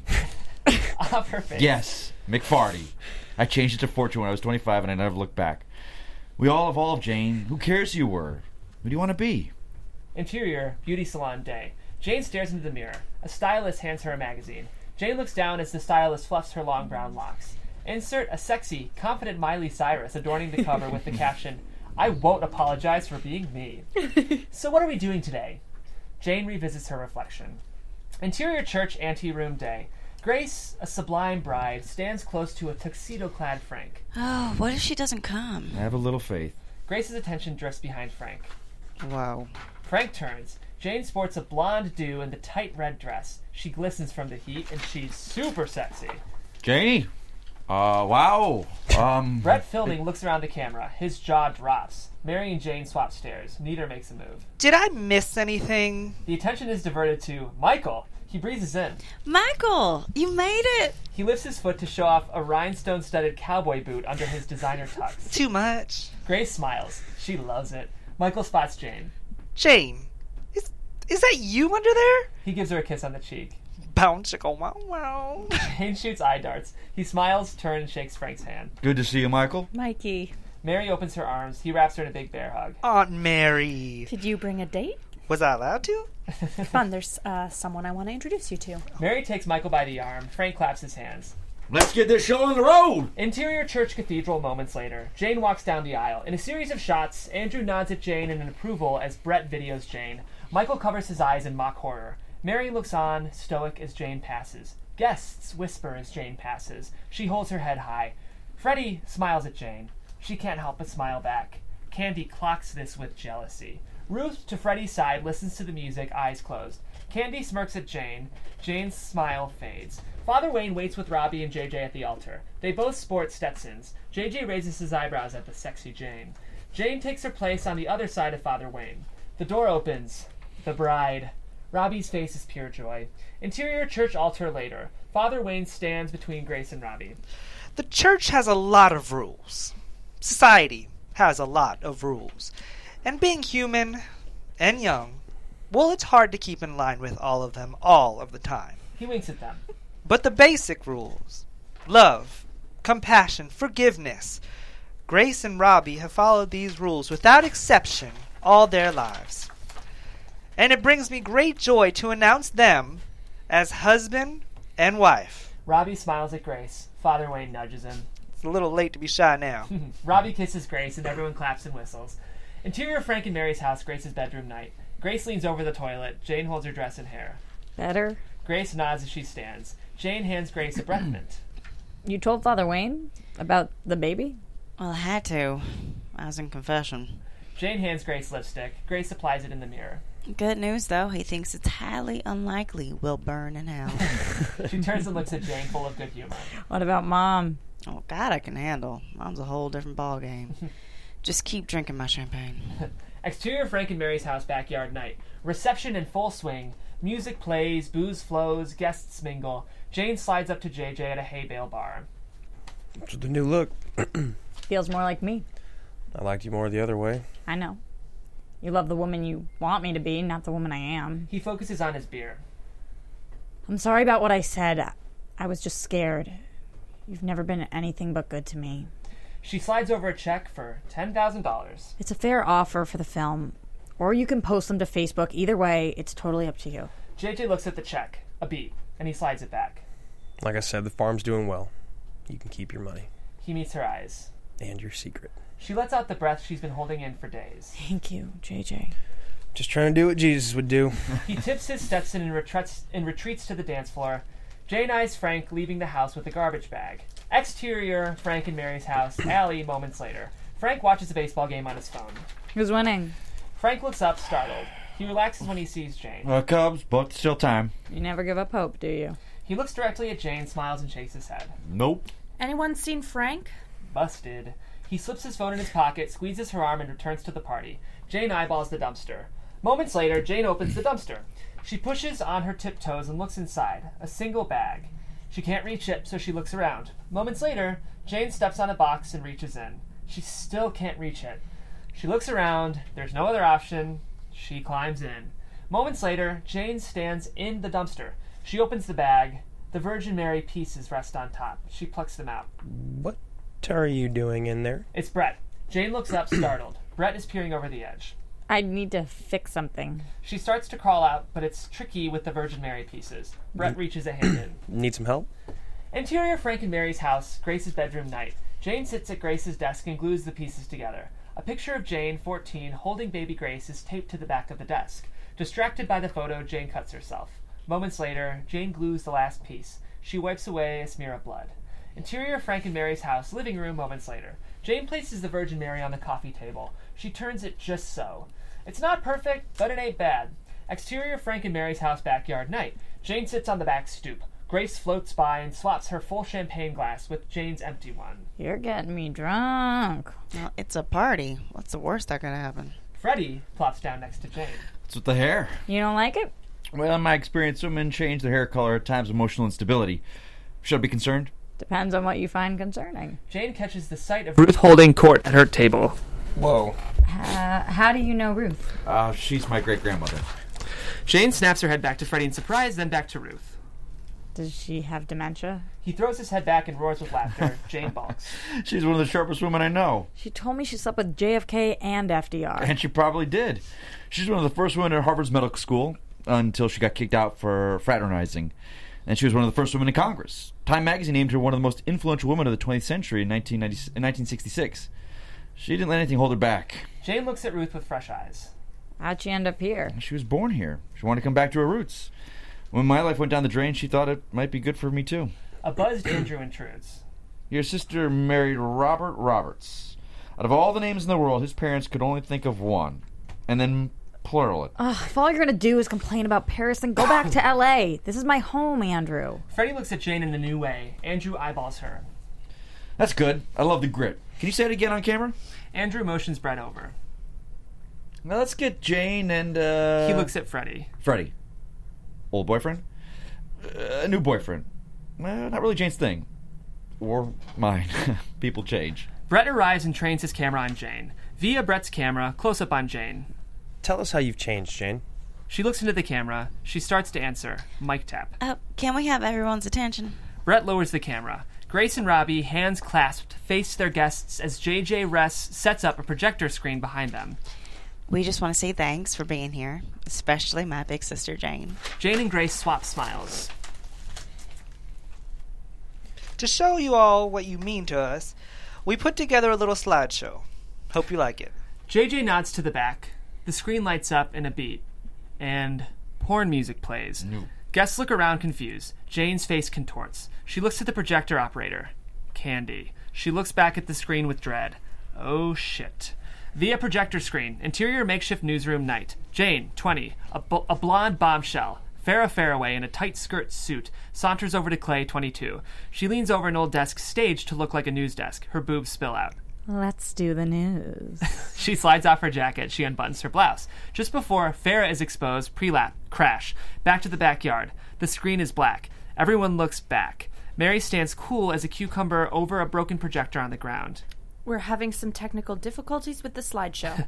Everyone turns to Jane. A fan rotates. In slow mo, it blows her hair and dress. She is Farrah Faraway, and there's no denying it. She steps out of the wind and looks to JJ. He puts his hand up. Not me. She looks to Freddy, and he looks away. That's what you left us for? Jane turns. She's face to face with a shocked Grace. Candy waltzes over to Freddy with a vindictive smile. Grace, I'm sorry. I Farrah Faraway. Once I heard the name, it didn't take long to put two and two together. To Freddy, You should see the other gems I found online. back to Jane. Your makeup looked amazing in melons, by the way. You were a bully then, and you're a bully now. And you're a porn star. Jane looks around. Judgment. Shock. This is the nightmare. I did warn you. Tears form as Jane eyes as Jane's eyes fall on Michael. he lifts up a sand bucket from the table. She shakes her head. He nods. Jane takes a deep breath and slams the rest of her champagne. Okay, uh, so I did a little porn. A collective whisper. Can you do a little porn? Does, does that make me a bad person? A bad Christian? Are you all so confident in your own morality? She looks around, gaining confidence. You do drugs. Robbie and JJ swap a glance. You drive drunk. JJ drops his gaze to the ground. You blackmail and humiliate people. Jane looks straight at Candy. Candy looks away. And I'm pretty sure everyone in here has had premarital sex, Grace and Robbie exchange looks. Jane looks at Father Wayne. except maybe you. Jane looks to Mary. She stands still as a statue. You know what the Bible says? Do not judge, or you too will be judged. Matthew 7 1. Jane looks to Frank. He casts his eyes down. Jane flinches. Exterior of Frank and Mary's house, front yard flashback. A younger Frank stands on the ladder, scrubbing slut from a window screen. All of the screens are similarly soaped. Back to the backyard. Jane's face falls. All confidence is lost. Robbie, the music. Robbie scurries to the stereo. The music starts up again. Outside now. Exterior of Frank and Mary's house, front yard, night. Andrew faces Jane, arms crossed, face tight, Brett behind him. it's ironic, really. You're out of the business, and yet you totally screwed me. How can you not tell me you were a porn star? I wasn't a star exactly. I, I like you, Jane, but I can't work with you. You know that. He shrugs. Sorry. I, I don't make the rules. Andrew and Brett get in the van. Brett shoots Jane an apologetic look off the before the van takes off. Jane turns to find Freddie waiting behind her. You said you made a home video with your old boyfriend. That's not untrue. It's not the whole truth either. And how would that have gone, Freddie? I really like you and we're really connecting. And by the way, I did porn. Would you have looked at me differently than you just did in there? Guess we'll never know. He moves past her towards his car. At least I had the courage to try to move on with my life. I didn't just give up and waste my talent. He pauses at his car door. He t- pauses at his car door and turns back. Goodbye, Jane. He gets in the car, slams the door, and speeds away. Jane turns back to the house, and dance music comes from the inside. Interior of Frank and Mary's house, living room moments later. Mary sits on the couch. She studies the Virgin Mary. Jane looks at her mom. Her eyes beg for forgiveness. I tried to fix it. Mary runs her thumb along the crack around the neck. It won't ever be the same again. Jane turns towards the music and laughter coming from the outside. She can't go back out there. She walks out the front door. Interior exterior Jane's rental car night. Jane drives out of Paris the same way she came in. Fireworks pop in town behind her. She looks in the rearview mirror. The city limit sign the city limit sign grows smaller and smaller. Prelap. The popping of fireworks morphs into knocking. Interior LA Jane's apartment living room day. Jane cramps out of her couch in a Wonder Woman t shirt. She watches Frances- Francesca and Maxwell anchor the KVLA morning news. Knock. She hauls herself up and opens the door, and it's Michael. You weren't answering your phone. Work phone. No job, no phone. He holds up a DVD. Want to watch a movie? It's PG. Moments later, Jane collapses on the couch as he pops the DVD in the player. Brett asked me to give this to you. The cameraman? Mary introduced us at the wedding. He glows. She smiles for the first time. Curled toes, religious revival, the meaning of life. I had to go 2,000 miles to find something that was right here the whole time. Go figure. He sits down next to Jane and clocks her t shirt. He softens. You know, for a woman's liber, you're not taking a very liberal view of yourself. She throws herself back on the couch and he pulls her up. I grew up gay in southern Indiana in the 80s. I know something about judgment, Jane. Once you accept who you are, they will too.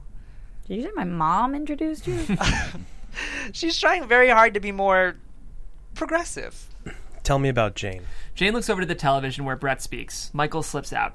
Interior CrossFit Gym Juice Bar Day via the camera. Candy's at work. She dumps fruits and vegetables into a blender.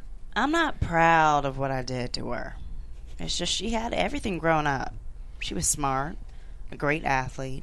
She had a boyfriend who loved her, a family who cared about her, who had money.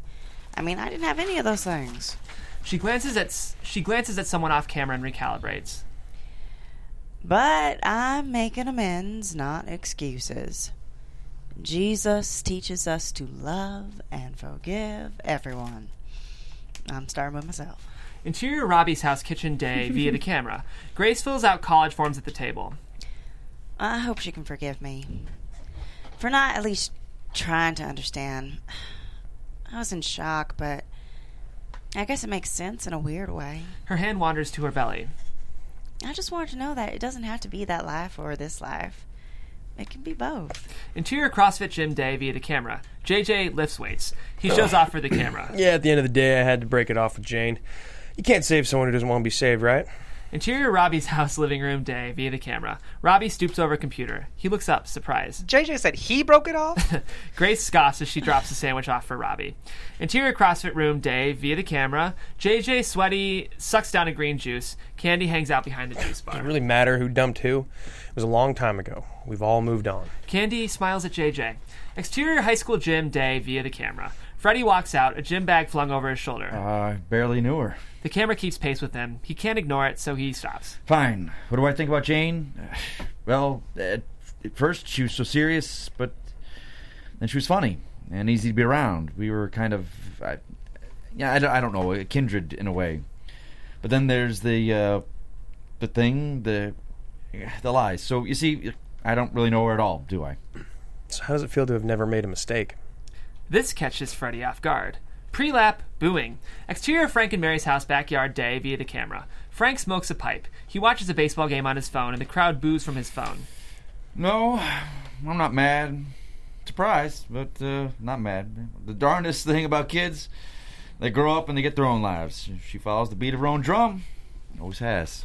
A crack and then the roar from a phone. Well, what do you know? Cards win. No sweep this series. Exterior of Frank and Mary's house garden day via the camera. Mary harvests tomatoes from her garden. Was he smoking his pipe? He thinks I don't know. well, I'm sure he said he's not mad. He doesn't take anything personally. We're we're different that way. It really hurt me the way she ran away. From Paris? She stops harvesting. She stops harvesting and looks up at the camera. From me. When, when she was six, I told her not to jump in the pile of leaves. They were smoldering underneath, but she jumped anyway, had to see for herself, nearly lost her legs. That- That's how she's always been. She can't be told the fire is there, she has to feel it for herself. Interior extended sunset. Ruth's room day via the camera. Ruth finishes knitting a pair of green booties. What do you think about Jane's metamorphosis from Girl Scout to porn star? Hmm. Do you know Betty Rollin, famous news correspondent, author? Never mind. Anyway, she said if you scratch most feminists, underneath there's a woman who longs to be a sex object. The difference is that's not all she wants to be. I'm not sure I follow. Jane didn't change from a Girl Scout to a porn star. She's a Girl Scout and a porn star. Interior LA Jane's apartment living room day. Jane pauses the video on Ruth's face. A face you can trust. Exterior Clay's house patio day. Jane sits by the pool, feet in. Clay joins her with two bowls of ice cream. He sprays canned whipped cream into the bowls. When we came out here, you were a mouse. You had zero self confidence. When I put you on camera, you never felt so sexy or relevant in your whole sheltered life. Your point? Would you be who you are today if you hadn't taken this path? People won't understand that. He sprays whipped cream from the can directly into his mouth. Screw other people. I mean, not literally, but that's what got you in trouble, right? But just, you know, who gives a shit what other people think, okay? Go get what you want. She looks at him and smiles. He's a good guy. She shovels a huge bite of ice cream into her mouth, and it's amazing. Interior Michael's office day. Jane makes a beeline for the buckets. She dumps Andrew's contract in the learn from bucket and Clay's NDA in the enjoy bucket. She turns to Michael. There. Jane notices the patient, Miley Cyrus. The, wo- the women smile at each other. Uh, we need to stick together kind of smile. Interior Andrew's office day. Jane barges in. Andrew yanks his feet off the desk. You do make the rules. Jane? You said you don't make the rules, but you do. You're the boss, so make new rules. I can't change how people feel. Men won't take you seriously, and women won't like you. So it's okay to make me look like a sex object just so long as I don't act like one? I love it when you get like this. Like what? Feisty. Public service announcement. It's insulting to call a woman feisty just because she speaks her mind. Do you know what they call a man who speaks his mind? He shrugs. A man. You think that much has changed since the 1950s? When I look like what I look like is still more important than what I say, and if I embrace my sexuality, I'm a slut, and if I ignore it, I'm a prude. You think men have these problems? They don't. Andrew takes Jane's words to heart. His eyes fall on the picture of his daughters. Jane spots the Emmy behind Andrew. You're a great producer. I'm a great newscaster. Find me another job, Andrew. She struts out, head held high, to Aretha Franklin's respect. Interior Frank and Mary's house living room day. Jane looks around. It's quiet. Something's different. The couch. She runs over. She runs a hand over the back. No plastic. She sits. She looks up at the Virgin Mary on the coffee table. She picks it up. Lace is wrapped around the neck to cover the break. I knew you'd come back. She turns. Frank runs a hand along the couch and walks over. It's better this way, don't you think? Daddy, I'm so sorry. It's 10th grade all Oh, over No, again. no, no, Uh, you don't owe me an apology. But was it my fault somehow? No, it had nothing to do with you. She thinks about it. How do you explain this to your father? Desire was like a drug I'd never tried. He thinks about this as he takes a seat next to her. Uh, well, I can't say I love the idea of you. Well, you know. but no matter what, I'm always on your side. She looks out the window. Mary kneels in the garden. Really stepped in it this time, didn't I? Nah, I've cleaned shit off your shoes before, kid. Come on. Exterior Frank and Mary's house backyard moments later. Frank clasps Jane's hand as they walk toward the garden. Her father was a Baptist minister. Mean SOB. Taught her that the Bible, taught her with the Bible at the back of his hand. Jane looks to Frank in surprise. She didn't know that. When she joined the Catholic Church to marry me, he disowned her. But she never stone, disowned what he taught her. She's a good woman, Jane. and Once you understand where she's coming from, I think the two will be just fine. They arrive at the garden. Mary pulls weeds and drops them into a basket. She turns and sees Jane. Neither are sure quite where to begin. So Frank recedes. I must be the talk of the town. Father Wayne quoted Titus today. Mary resumes her work. Jane wades in and joins her. Malign no one. Be peaceable, gentle. Show consideration for all men. Something like that. Maybe you're a good Christian after all. I still don't know what that means, Mom. I'm just trying to be a good person. Can't that be enough? Mary stops and faces Jane. I don't understand your life. But I don't want to be left out of it anymore either. You're easier on Grace. I'd already driven one daughter away. I couldn't lose the other one, too. I'm sorry I didn't tell you. I'm sorry you felt like you couldn't. A moment of connection. But then I mean, I don't want to hear details or anything. Of course not. you can talk to Ruth about that. That woman has some stories. Interior extended sunset, Ruth's room, day. Jane sits by Ruth, feet propped up. She's been here a while. She holds the Fifty Shades of Grey book in her lap. Ruth takes a nip of scotch and hands it to Jane. Jane drinks. She's surprised. It's not as bad as she thought it'd be. What now? Now, we read the second one. There's more? There's three. So I got to little live a little longer. Speaking of, you're coming to my party tonight, right? I don't think Freddie wants me there. Do you want to keep worrying about what other people think, or do you want to start focusing on what you think? Exterior High School Baseball Diamond Day. Freddy dumps baseballs by home plate. One falls and rolls towards Jane, along with Freddy's attention. Jane picks it up. Dylan and a group of boys in gym clothes walk up. They stop short when they see Jane, like they just saw an alien.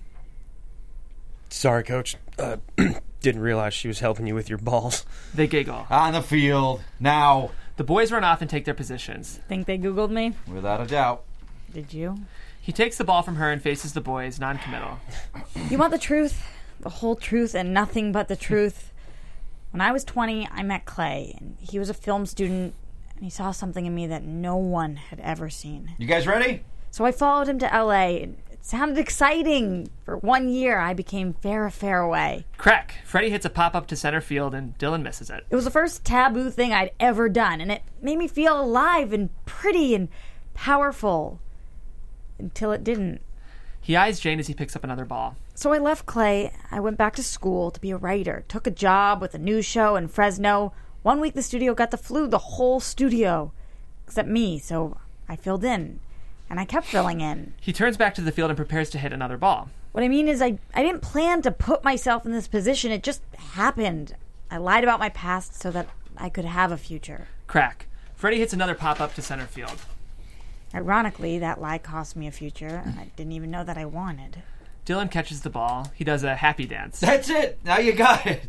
Jane sees that this is a lost cause. She turns to go. I'm, I'm sorry She turns back. Freddy looks right at her. about how I reacted. I like to think I'm more open minded than that. Thought you didn't apologize. Maybe life's too short not to apologize. He takes a step towards her. I applied for reinstatement. I thought I might stick around for a while. The criminal elements here uh, a little less seedy here. Just your run of the mill DUIs and blackmail. The hint of a smile, and she smiles back. That's great news. I just I have one question. She braces herself for a why did you do it question. You like birthday parties? Interior extended sunset dining room night. Streamers, balloons, and a happy birthday banner. Ruth, Grace, Robbie, Frank, Mary, Father Wayne, and Abby sit in a cafeteria table.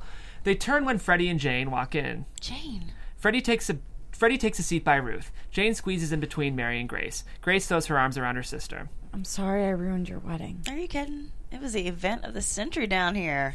I'm just sorry I didn't defend you. You deserve some time to process. Well, if it makes you feel better, Candy Carson's not going anywhere in local politics. Why? What happened?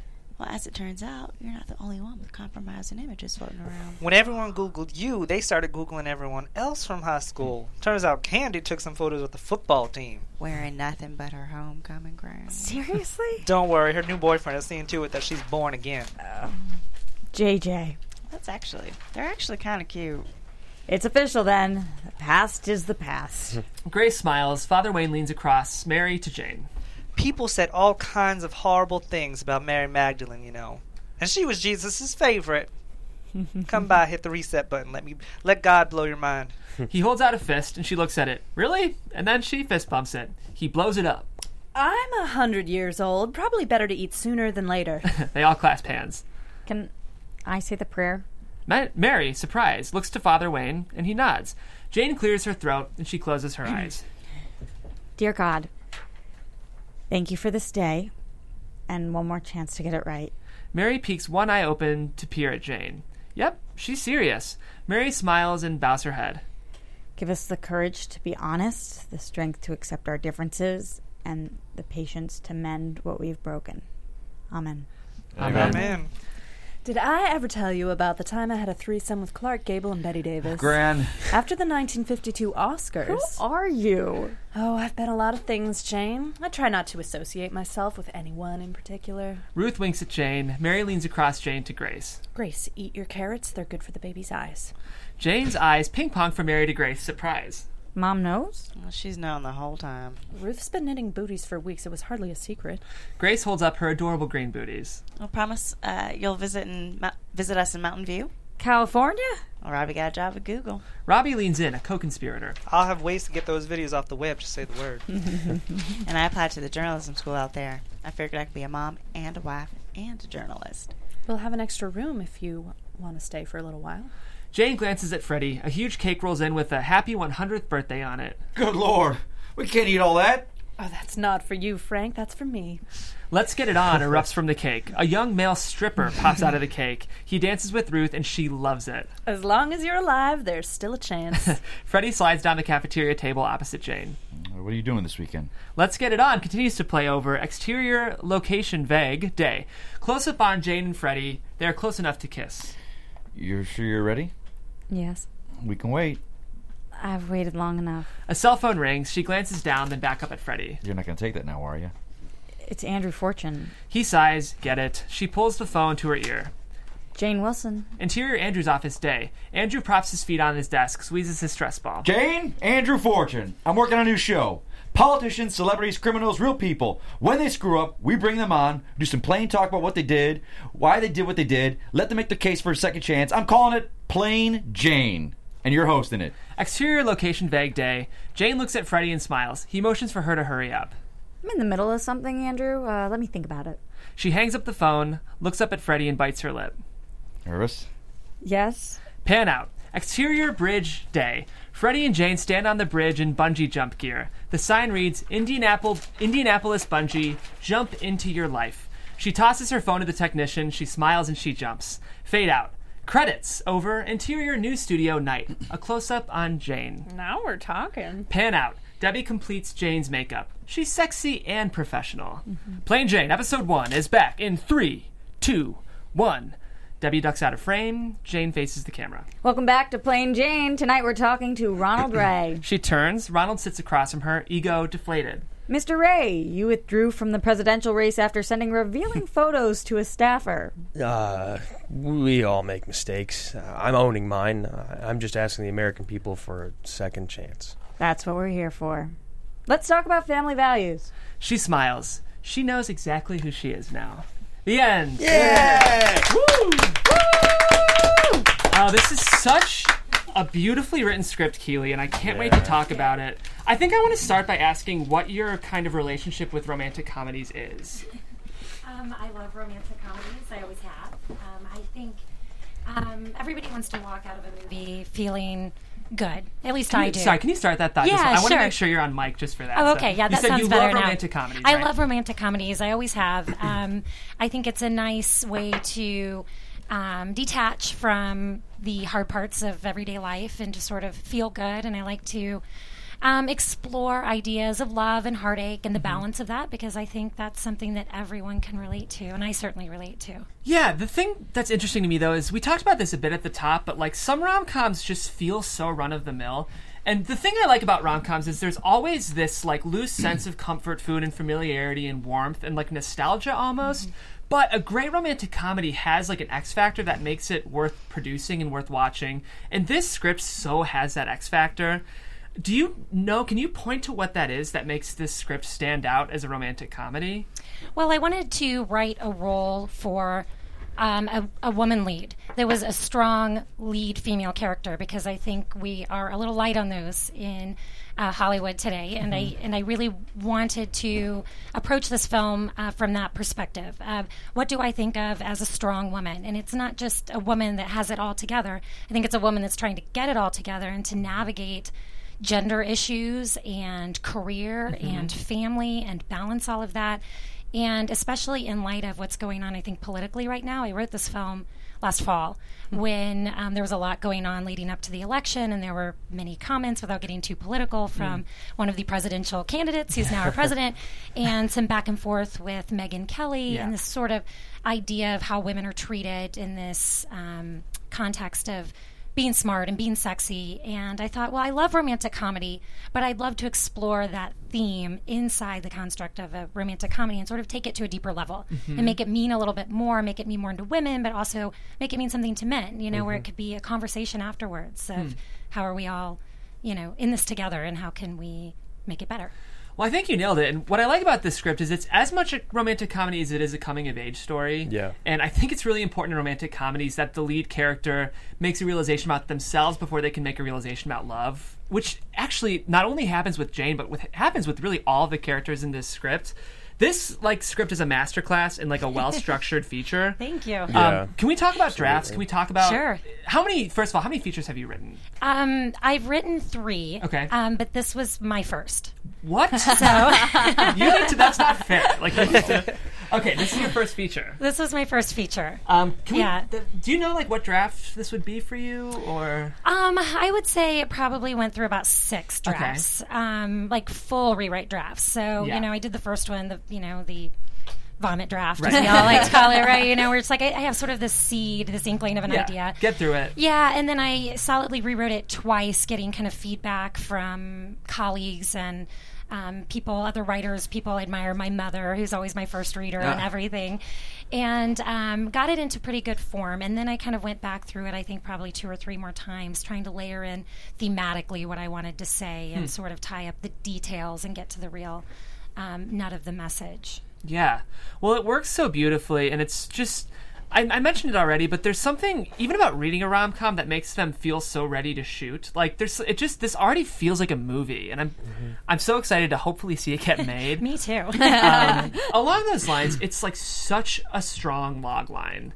Um, I it feels like the kind of thing where you pitch the log line and it sells. Um, what inspired this log line specifically? Um, yeah. Okay. So I, I think I sort of touched on it last fall when I was um, kind of in the midst of all the political craziness, and I just felt uh, really angry about a lot of stuff that was happening, and Yeah. I wanted to explore that. And I started thinking about um, this dichotomy for women, like the sexy part of women that wants to, you know, look good and um, be sexy, but also be taken seriously and be really smart. And why can't it be both? And where where is that kind of that merging? And I thought about. Um, a girl that I knew kind of growing up that uh, did go into adult film, and Wow. she was brilliant and really smart and, and very pretty and a, and a very uh, cool person. And she made that choice. And I, as far as I know, I, I- we, we don't keep in touch, but I don't think she regrets it at all. I think it's just part of the life that she chose. And I thought that's really cool. Now, what if she wanted to be a newscaster? Would society let her do that? Because she was brilliant. I mean, she was really smart. So I think she'd be a great newscaster if she wanted to do that. But what would society say about that? And then I thought, let's explore that. You explore it so well, and the thing that astounds me is that you've written a PG-13 movie. Like I That was feel- hard. yeah, Can we talk? Because I think it's for this to be the sell that it is, and really the movie I want to see. I'm glad it's a PG-13 movie. Mm-hmm. Can you talk about how the heck you pulled that off?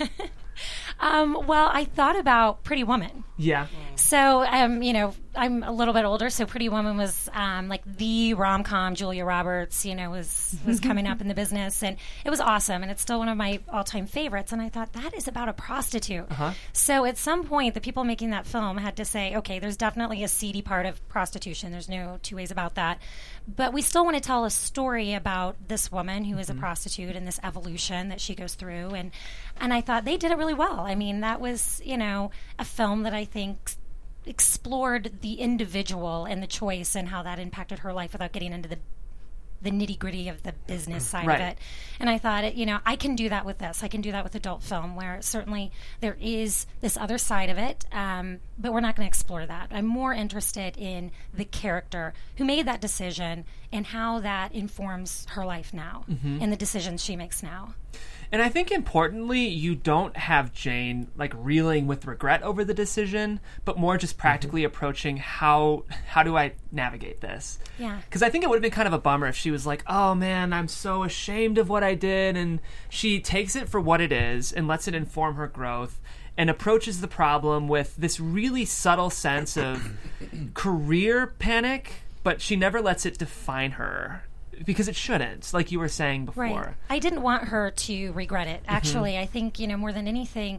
Um, who among us doesn't have something from their past, Right. right. That you think about, and it definitely impacted the trajectory of your life for better or for worse. But um, you know, I didn't want her to regret where she is or who she is, and that decision in her past was an integral part of who she is now and why she's good at what she does now, and why she's successful. So. Um, you know, I wanted to sort of explore that sometimes I think we feel bad about things because other people tell us to, Hmm. Yeah. not because we actually feel bad about it. Yeah. You know, we sort of impose external judgment on ourselves Mm, yeah. instead of really finding our self worth from what do we think about what we did? Mhm. Am I okay with it? Because if I'm okay with it, I'm cool, which is really, I think, reflected in Ruth's character, Yes. which you totally nailed. That was amazing. um, so that was sort of the point of Ruth was to kind of highlight that viewpoint. Well, it's you should give yourself more credit because you say that's what Ruth does, but I think every character Yeah. has. That, I mean, not all of them, but all of at least our lead secondaries, I guess, have that journey too. I mean, Yes. Mary has that journey. Grace has that journey with her pregnancy. It's such an efficient script. Um, how do you structure? Because we have a lot of writers listen to this show, and Mhm.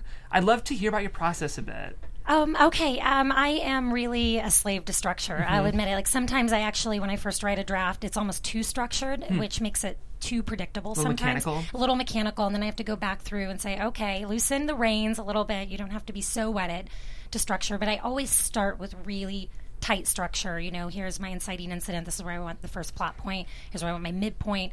And I really, I do a lot of outlining Mhm. first, um, and I want it. I want to know where I'm turning, where the story's turning, continually as I write, because I think. Um, then when you get to the end, you know you've got something you can really massage and work with. Yeah.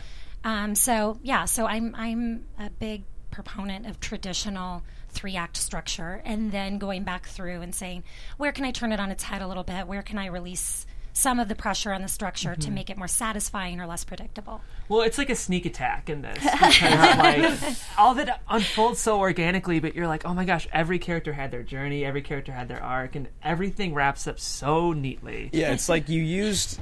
So I've seen more rom coms than I think anyone I know. I grew up in a house of four women. Yeah, so Uh, like there you go. have every almost every single rom com cliche in this script, but you make them so personal. Mm. You know what I mean? So they don't come off as like, oh, this is the part where she has to meet her old ex boyfriend, and of course here's the old town, and here's the pressure from her boss, The and meet there's the cute. wild old woman. Yeah, there's all these things. How did you make it so? Because it feels like you wrote the script over your life. You know what I mean? Like it, you'd meet people throughout your life, or you'd have experiences. You're like, I need to write that down for this movie. and throughout this, like the people you encounter and the the things that people say, how did you make it all work together without doing it? Like this, this isn't like an innovative rom com. It's not like, oh my god, this is something new and crazy. But you do it all the cliches perfectly. It's a you know? sneakily innovative yeah, rom-com, I feel. exactly. Yeah. Well, I kind of, I mean, like I said, I love traditional rom coms. So um, I wanted to write something that was in that vein and that gave a nod to a lot of the classic rom coms that I love. Mhm. I wanted to write something that was fun for me, that I would want to watch, and that was just fun in general. But um, I like to write, well, I like to write romantic comedies. I like to say that I like to write smart romantic comedies or romantic comedies with depth. Mhm. You know, that it's not just um, a traditional silly rom com, there's a deeper message there. So I think when you start weaving in kind of what would give it a deeper message, what thematically can we do with this, maybe it um, makes it feel less cliche Yeah. because it's got a lot more going on than just the plot. Do you relate? Like, are these is any of this like directly from your life? You know what I mean? I get that question a lot, Yeah. especially about adult film 15 years ago. It's like, Not that. is this based on a true story? Everybody reads it so cute. yeah, totally. Like, so tell us what you were doing when you were 20. Um, it is not a true story, um, but if it were, that would be okay. You know, like, it's like I, al- I'm almost leery to deny it sometimes because it feels like, no, I would never Yeah. do that. Yeah. And that Mm-hmm. the whole point of the film is to be like, it's okay, you Yeah. know? Um, but it's not. I mean, I did grow up in a small town. This is not based on my small town. For anybody from Robinson watching, I love my hometown. Indiana? and I'm from Southern Illinois. Illinois, okay. Yeah, and uh, my hometown is amazing. It is full of like incredible people and. Um, you know, so it's it's based on kind of some rural tropes, of course, a little bit for comedic purposes. Mm-hmm. Um, but I hope you know by the end of the film, you sort of realize that being back in the roots, like Ruth comes back and Freddie comes back, that like being back in touch with the small town and people that know you is really like this great thing that helps Mhm. them get to the root of who they really are. So, um, you know, it was I kind of wanted to speak to small town America. That's that's true. And Ruth is a little bit um, inspired by my grandma that we were talking about earlier. Oh yeah, I who's- love scotch. So is who's- this true? Yes, it is. It's she is nine. She'll be ninety nine in August, and she's amazing. I mean, she's so much fun. She still has like cocktail parties every week, and Oh. she flies into Chicago. You know, grabs a taxi and comes over, and I mean, she's just amazing. And she swears that Scotch is like the secret to eternal life. yeah, totally And who am I? right. Who am I to disagree? Right? Yeah, exactly. She's science. She's evidence. Living Right, evidence. exactly. Totally jumping the gun here, but did you ever think about writing a sequel to this? Um, no. Because b- based on the end, I have like so, so many thoughts on where we could be going. Well, we, we should talk. Maybe we could co-write something. but it, it, it's cool because it leaves you like completely satisfied, but also wondering about where their stories go, specifically like where their Mm-hmm. stories go, and Yeah. what happens with this new show, and, and things like that. So I feel like this could actually be like a three part. yes, let's do it. Let's make three movies. I'm kind of into Michael and Brett. Like they're so much fun. Yeah, they're awesome. Yeah. How did you decide that they weren't going to kiss? I love that. They never actually have any Yeah. physical interaction Yeah. other than like a hug. because I wanted it to not be about sex, Yeah. even though it's like about sex, right? Yeah. I mean, she's a, a, a former porn star, so that undercurrent is throughout the whole thing. But I didn't want the actual story in the present to have anything to do with sex. Yeah. Yeah. Um, you know that it's about the people and the Mm-hmm. characters and the heart. Emotional connection versus Emotional, the yeah. sexual intimacy. That's brilliant. It really Yeah. does seem to me like like modern. Like it has the familiar rom com parts that it hits, which I enjoy, but then it does feel very current. That like I, I've heard people say before, like people who are young, you know, teenagers now growing up that like whoever's running for politics, they're gonna have all these videos of themselves from forever because Yeah. everyone's taking vi- you know, so like this does feel like very Mm-hmm. current and a, a thing that I'm sure people have to address, you know? I mean, we're experiencing that now because Yes. the current president's the first president to have um, Oh. a pre-Twitter life before becoming Right, president. right. So you get to see like all these things that we do now have ramifications, and you know, or or, or at least Or people not, are gonna apparently. Be able, Or yeah, they try to. yeah, people are going to be able to like look back. So that's it's really cool as well because I feel like porn has been historically that thing that that's like you could pretty much do everything under the moon for a long time except Mm-hmm. porn. Because if you did porn, then if you wanted to get into anything else outside of it, good luck. Like if anybody found that out, so it's nice to kind of see like that's something that's kind of bleeding into everything. Anything you say at this point can Mm-hmm. now have There's starting to be that ramifications. crossover though. Mm-hmm. Yeah. yeah. Where No, I remember There is now, but it was forever. They just was no go. I remember hearing this former adult star Sasha Grey say like, Yeah. there's no other really field that women can make equal or better pay to ma- like she's a millionaire and she retired at, you Mm-hmm. know on before she turned 30 or it like does what she wants now Mm-hmm. so uh there's no other thing it really is like a great I think this is great I think this should get made I love it. Yeah. Yeah. Um, I do have some questions about development, um, but if we have any more specific script-related questions, Um. I, well, I just want to know: Have you ever seen? Because it did remind me of. Um. Oh crap. Um. Sweet Home Alabama. Secret Diary of Call Girl. Oh yeah. Which is based on a true story where it was a woman who, because it's legal to be a prostitute in, I think, in England. And Mm-hmm. so she did that to pay for medical school. Do You know, if you'd ever pulled from that or seen any. Um, I've not. I know Yeah. what you're talking Yeah, about, yeah, yeah. but I, I haven't seen it. And um, I did read several books on adult film. I Mm. read Jenna Jameson's book Mm-hmm. and, and a few others because I just kind of wanted to understand the industry a little bit. Even though it doesn't really come into the film, I just kind of wanted to get into the head of what success, what um, adult film stars that went on to have like successful businesses and what they thought about kind of that transition and how they're viewed. And um, ultimately, I didn't really want to delve into Yeah, the yeah. build business. I wanted it to be more a story of evolution Mm-hmm. and kind of merging our past and our present and who do we want to be. And that as humans, we're constantly evolving about who we want to be and what we want to say with our lives. And um, to me, the I wanted to take it to the extreme. So I did have some people read it. They were like, "Does she have to be a porn star?" This is gonna, and, and this may this may lead us into like you know talking about production questions. But you know, some people in, in in the business are like, that's going to be dicey, right? To to delve into kind of this, even though it's not really going into it, you're sort of skirting around adult film, and people are going to be Right. um, skittish about that. And I'm like, it, I really feel strongly that it has to be that because it needs to go all the way as far as we can go. To your point of, you could do anything else, but can you do that? Yeah. And so to really make the point, I think she has to do that, and then we have to see that impact and. Well, it's it's so true. And what's funny is like I can I understand the initial skittishness hearing the log line, even though it's not a founded perspective. But like I know if my mom saw this movie, she'd love it. Like Yeah. Yeah. My mom loves it. Yeah, you've and I'm. I love my mom, but this isn't hearing that log line. I'm, she might not think she'd want to see this movie, but you've like miraculously managed to write a movie for everyone about a former adult film star. Like it's a real achievement of writing, I think. Thank you. And I really like the script, in case you couldn't tell. Yeah. um, it's yeah, it works very well. Really Um, what did you think playing Jane?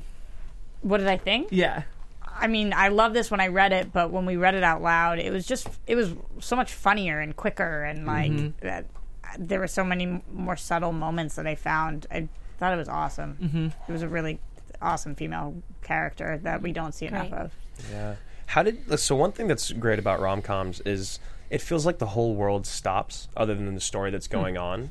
You know what I mean? And and and you do that very very well in this. And I don't know how to even ask this question, but is there a way that you do that? Like you know what? I Because there's something about rom coms where it feels like everything in the entire universe is waiting on this story. back in Chicago, back in New York, back wherever they are. Is- Mhm. How do you do that?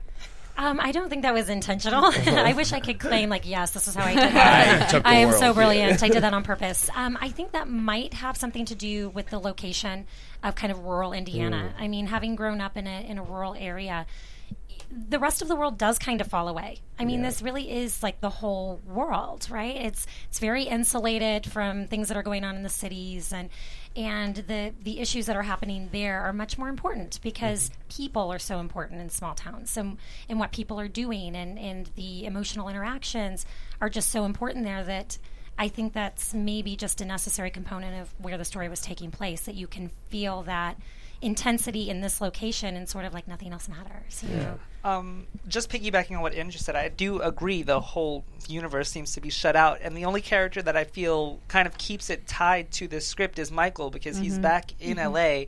Um, and it kind of me rem- it reminded me, and you said Julia Roberts in Pretty Woman, but did my best friend's wedding have any kind of like? Because that's what it reminded me. Her, him, and her relationship in this kind Mhm. of reminded me of of that. Um, why not delve a little bit more into their relationship and keeping him a little bit more present to keep that universe tied? Because really, Mhm. he only has one phone conversation, Right. then he ultimately decides to show up. Right. But before that, Um, so the question is, why isn't he more involved throughout like Act Two? Yeah.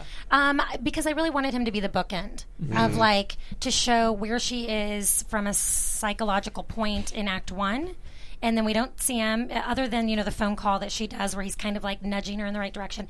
And then to have the bookend on the back end in Act Three so we can see vis a vis Michael, her psychological s- perspective Growth. now. Yeah. Mm-hmm. Yeah. Yeah. So that was kind of the thinking on that. Um, I, he's a fun character. He is. He's So, yeah, it's, uh, it's tempting to sort of use him a little bit more, I Yeah. think. But that was kind of the thinking when I wrote it. and that was gonna actually going to be my next question. I know you got a lot of people that probably said, "Why does she have to be a porn star?" But did you ever get the question of why does she have to be a porn star? Where the cousin who she's really close friends with be a psychiatrist? Because Mhm. doesn't that kind of uh, kind of relate that she has a lot more mental problems because she was Mhm. a porn star because she's so close to the Mhm. psychiatrist?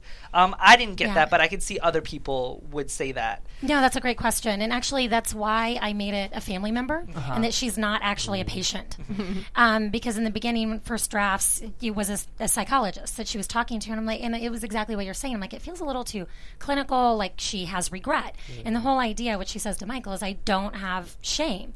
And that's not her issue. Her issue is fear of judgment, not shame for what she did. Yeah. So um, I rewrote it and talking about revision processes. I'm like, mm, I like this character, Michael, and I like that she's got a sounding board for her fear. Mm-hmm. Um, but I don't want it to be so clinical. I don't want it to feel like she has to go to therapy to work through this problem. So I'm like, what if I make it a family member where they're just friends? Mhm. Yeah. And he's been out there the whole time, and he's the only person that she's told this to. So eh, she's not a patient. She, Mm-hmm. it's just a friend, Yeah. really. and it's such an important character because as like someone from a small town who moved to a big city if you can have a family member who just gets that there's something very like psychic about that Mm-hmm. Mhm. that i'm sure really ties jane and michael before she kind of has her coming of age s- story discovery Yeah. one last question I have to ask about narrative is you nail the love triangle so well to the point where I was almost pulling for JJ and Jane. Would their couple name be JJ and I guess? Jane. Um, Jane. How did you ever tempt toward their I, it's like a rom com should do this. You should feel on either team at Did both I times. almost Yeah. win you back over, Jane? Not even close. I, it was a great performance. I mean, I like JJ even better now than I did when I wrote him. awesome. Um, no, I don't think I ever thought that she would end up with JJ again. Um, but what I did want was for them to find a good place in their relationship. That she sort of burned him when she left because she thought I'm, you know, I'm leaving this all behind, and then to come back and realize that she really does have a lot of affinity for this place and for this person and that it was all an important part of her evolution Yeah. and that you know the, the really important thing was them coming to respect one another again despite this everything that's happened between them it's like okay let's put it in the past and use this to move forward in life because as jane is still held back by what she did a little bit 15 years ago jj is still stuck in the past too Yeah. and they both need to get out of the past and into the future. Hmm. So to me, that was the culmination of that relationship, not a romantic culmination. Yeah. Yeah, it works. but I wanted to play with it and create a little bit of suspense so that it wasn't too predictable Right. with Freddie. Yeah, he wasn't like too over the top douchebag or bad guy or anything. Yeah. Like, there's really only one villain, and it's just Candy. But you need that. You- Everyone needs someone to dislike, which I Yes. think is really cool that you didn't have. I mean, that's maybe another cliche that people always use is like there's like that turning point where everything goes bad. Yeah. But it's like it wasn't like an encounter; it was a reveal. You Yes. know what I mean? So I think Yeah. Mm. that that really made it more unique and effective. Yeah, definitely. Well, I could. Oh, sorry. No, no, No, no good. please. No, Yeah. I was just going to say, I wanted to that point, I just wanted to play a little bit too with how women don't always support women. Mm-hmm. And I think that's a big problem right now. I think if women could just all get on board with one another and supporting one another, that, uh, you know, our issues would, would um, be resolved, I think, quicker and in a stronger way. Mm-hmm. Um, so, you know, and I think that that's reflected then when we see Miley Cyrus later. And it's like, you know, we got to stick together. Like, we can you know it's about choice that and and that was really kind of the underlying theme there about feminism is that feminism should really be about choice and if we if women were supporting women in that i think we'd be in a better place Yeah, I completely agree. Sorry, just to piggyback Yeah. quickly on what you just said about Miley Cyrus. Did you ever think about having her be the last interview that uh, Jane does instead of having it be Ronald Ray? no i hadn't but that's a great idea I, I like. I really enjoy Yeah. the choice that you made. I was just thinking about because she does start in the same place that she ends, and I Yeah. wonder if it's more now like helping the people that deserve it because we do see from Ronald that he's kind of douche. Mm-hmm. yeah Um, yeah For lack Kind- of better, kind of. kind of. Yeah. So, or totally like, maybe I was wondering if you had thought about maybe having Miley and like her shedding good light and helping Yeah. other females. Just a thought. I hadn't. I think I was really going for polarity on that Yeah, choice, Um, which it did, which it really did. Yeah, t- uh, t- again to kind of bookend, but um, that's a great idea. Yeah, I like that a lot. That would be s- uh, a, a revision I would I would think about. yeah. And just going back to what Andrew said, yes, Candy was the, the mostly the antagonist in this in this film, but uh, script. But um, I feel like you you circle arced her really well um, because I thought that she was just going to end with doing something bad and then us being Mm-hmm. Yeah. Mm-hmm. like, oh, she has something in her past too, and that was it. But I loved how you had her character come back and say, you know. I didn't have all of this that Jane did, and I was jealous of Jane this entire time, and that's Mm-hmm. why I did what I did.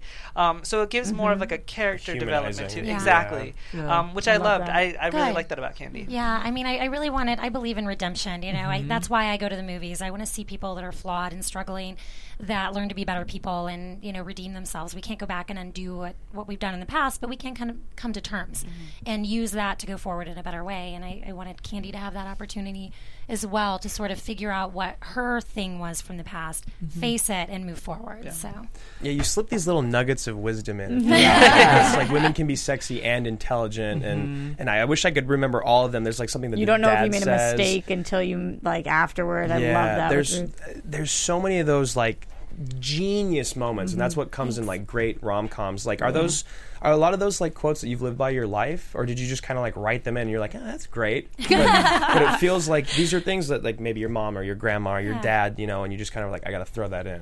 Um, certainly, I think some of those come from real life. I mean, I always kind of write from experience. I, you know, the old adage of you know write what you know. I mean, certainly this none of this is this is all fictionalized. None of it is is a true event or based on anyone real.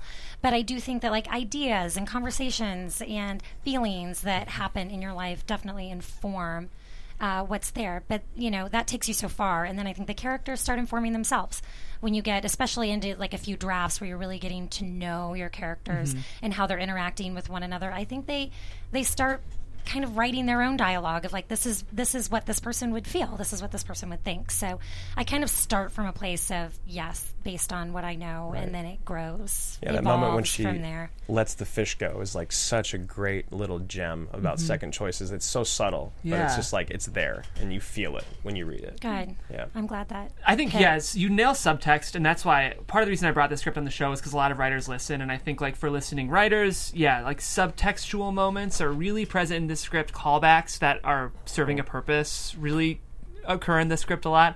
Any other pieces of advice that you kind of discovered Mhm. while writing the script? I like to ask our writers that on the show because they always find awesome tidbits from you guys. Um, I you know, for me, it's just all about the rewriting process. Like Mhm. sitting down and writing the first draft is the easy part, and that's not easy, right? I mean, that's not even easy, and that's but that's easy in comparison to like forcing yourself to keep rewriting and to not just say that's good enough. To really say no, I don't want good enough. I want good. And I don't know if you ever get to the point where it's perfect. I mean, I listen to all of you. I'm like, oh, I could tweak that. You know, Mhm. I can make that a little bit better. But um, to really stick with it until you feel like there's nothing wasted in the script. So when Yeah. I read through, if there's anything like a word or a visual that doesn't inform my story in some way, it's got to go. Yeah. And it's sticking with it until I read the whole thing and I'm like, everything matters in here. Everything informs a character, everything informs the story, everything informs the theme. It's going to some part of the script. And it's not just like, oh, wouldn't it be cool, you know, if we did this just because it's fun. Right. If it doesn't mean anything, then it's wasted to me. So I guess for me, it's just sticking with it until you've really whittled it down to, to something that means something to you in every way possible. Yeah, you're like the Tony Gilroy of rom coms. I don't know if you know him, but he like with your prelapse and your, your, the stories are always overlapping, falling into another scene. It's it's really incredible how you keep the pace moving. There's no fat in this at all. Mhm. I think is Thank why you. it's, That's it's my it goal, reads so usually. well. Um, but you did say like reading this, I hear I want to tweak. I always ask this question as well. Is after hearing this today, is there anything that you decided you wanted to tweak or that you didn't like or that you loved or maybe you want Miley Cyrus to be in it? Well, Maybe. I mean, I think that's something definitely to explore. Um, I think, you know, there's just some jokes that I felt like, oh, that could be tighter if I just had like one more beat and then the joke. Um, thematically, I really, I thought it played pretty well. I mean, this was really amazing for me. It's the first time I've ever heard it out loud. so, cool. you know, I've read it in my head a thousand times. um, but to hear talented actors bringing it to life was that was really incredible. I mean, I was I was really happy. I'm really excited about it. I think there's some like tweaking just to make a little of the dialogue kind of land even sharper. Gotcha. But um, but yeah, that was an incredible experience. that was really fun. You all did such an amazing job. It's our pleasure. Yeah. Um, have you thought about actors or directors for this? Um, not specifically. I mean, some actors, yes. Mhm. Um, definitely, you know, for the lead for Jane. I mean, I'm constantly like thinking who would be really great for that. I mean, I would Roxy really, Stryer. yeah, yeah. I mean, I had some ideas, but now I think we've got our lead, so we're all good.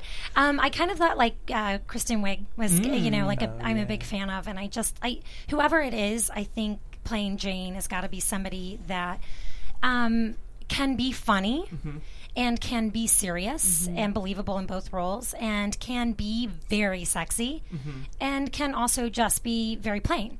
And that's it, it, there's, there's sort of this um, dichotomy going on with Jane. So you know, an actress that could believably play both roles, like, um, is, is somebody that I'd be you know interested in. But And yeah, then I'm how not- about directors?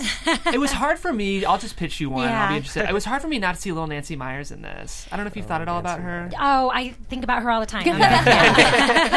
Yeah. I, I think about like, oh, if my career trajectory could just mimic Nancy Myers, Yeah, I know. I would be happy. Or, uh, Nora Ephron would be good. for Um, Nora, this. Eph- Nora Ephron and Nancy Myers are my two probably biggest rom com inspirations. Uh-huh. I mean, Nora was amazing, and you know her whole motto, "Everything's copy," Right. is sort of how you know talking earlier about dragging stuff from your real life into your scripts. I think everything is copy, especially the bad stuff. You know, like Yeah. make it worth something. If you had to be like horribly humiliated in a situation, it's copy. You know, make that work for you in some way, and then. Nancy sort of is carrying the torch right now, you know, Right. after uh, Nora left us. And then, um, you know, I hope someday that I can be the torchbearer, you know, sort of bring it into to my age group of like the rom coms that, that Gen X wants to see. And, Right. Yeah. Well, I we loved it, so it's a good sign. um, I don't know if I have anything else specifically about this script. I mean, I feel like I could talk about it for hours, but we are limited on time. Do you guys have anything else before we make our way out with Keely? Do you have any questions for us? That's one thing I always like to ask. Um, I don't think so. I mean, it's, you know, this is such a great format and such a great medium. And I think as a writer who's not yet made it, who's just trying to get into the business, um, I could not give big enough thanks to people that are trying to help people into the business. I mean, it's really hard. Mhm. Yeah. And, um, you know, you guys have come together to, to try to find a way to help people get their work out into the world. Right. And it's really admirable, and I'm incredibly grateful. So I just wanted to say thank you.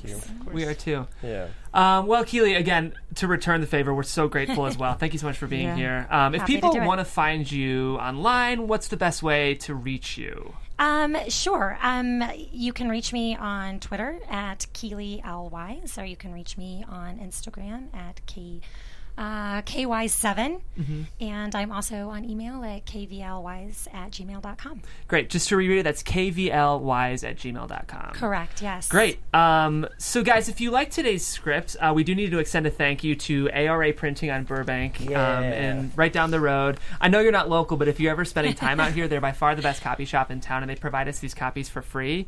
Um, you can get Great. like spiral bound features printed for like four bucks each or something crazy. great. And if you go in with the promo code TableRead, you get 10% off your order, guys. So, again, that's ARA Printing. I'd highly, highly recommend it. We hope you'll go. If you guys like today's script, actually, kind of coincidentally, we're dark next week. I should let you guys know that first. But the week after, we're reading another kind of female anchor news driven comedy. It's tonally cool. different, but thematically kind of similar. Um, so, not even thematically, but just really in terms of content, it's a similar script. So, please tune in for that. It's called Moguls. Um, and this has been the Unproduced Table Read, guys. We're so thankful for you being here today. Uh, my name is Jeff Graham. You guys can find me on Twitter at Jeffrey C. Graham. If you want to pitch me a script, you can do it there. And uh, keeps keeps tuning in, guys. We're thankful for bigger numbers. So uh, thanks, Michael. Uh, guys, thank you again for joining us. My name is Mike Kalinowski. You find me at Mike Kalinowski on Twitter. Thanks, guys. I'm Roxy Stryer. You can find me at Roxy Stryer. And thank you, Keely, again. This was awesome. Yeah, Thank this you. was incredible. Uh, I'm at Andrew Guy. You can find me at Andrew Guy on Instagram and Twitter and wherever else. I'm Haley O'Connor. That is Haley with two Y's. If you don't use two Y's, you're not two Y's on Twitter. Thanks for tuning in, guys. I'm Timothy Michael. You can find me everywhere uh, on social media at I am Timothy Mike. uh, And I'm Adrian Snow. You can follow me on Twitter and Instagram at Miss Adrian Snow. And guys, I'm Jeff Graham once more. Thank you so much for being here, and we'll see you in two weeks. Bye. Bye, guys. Producers Maria Menounos, Kevin Undergaro, Phil Svitek, Christian Harloff, and the entire Popcorn Talk Network. We would like to thank you for tuning in. For questions or comments, be sure to visit popcorntalk.com. I'm Sir Richard Wentworth, and this has been a presentation of the Popcorn Talk Network. The views expressed herein are those of the host only and do not necessarily reflect the views of its owners or principals.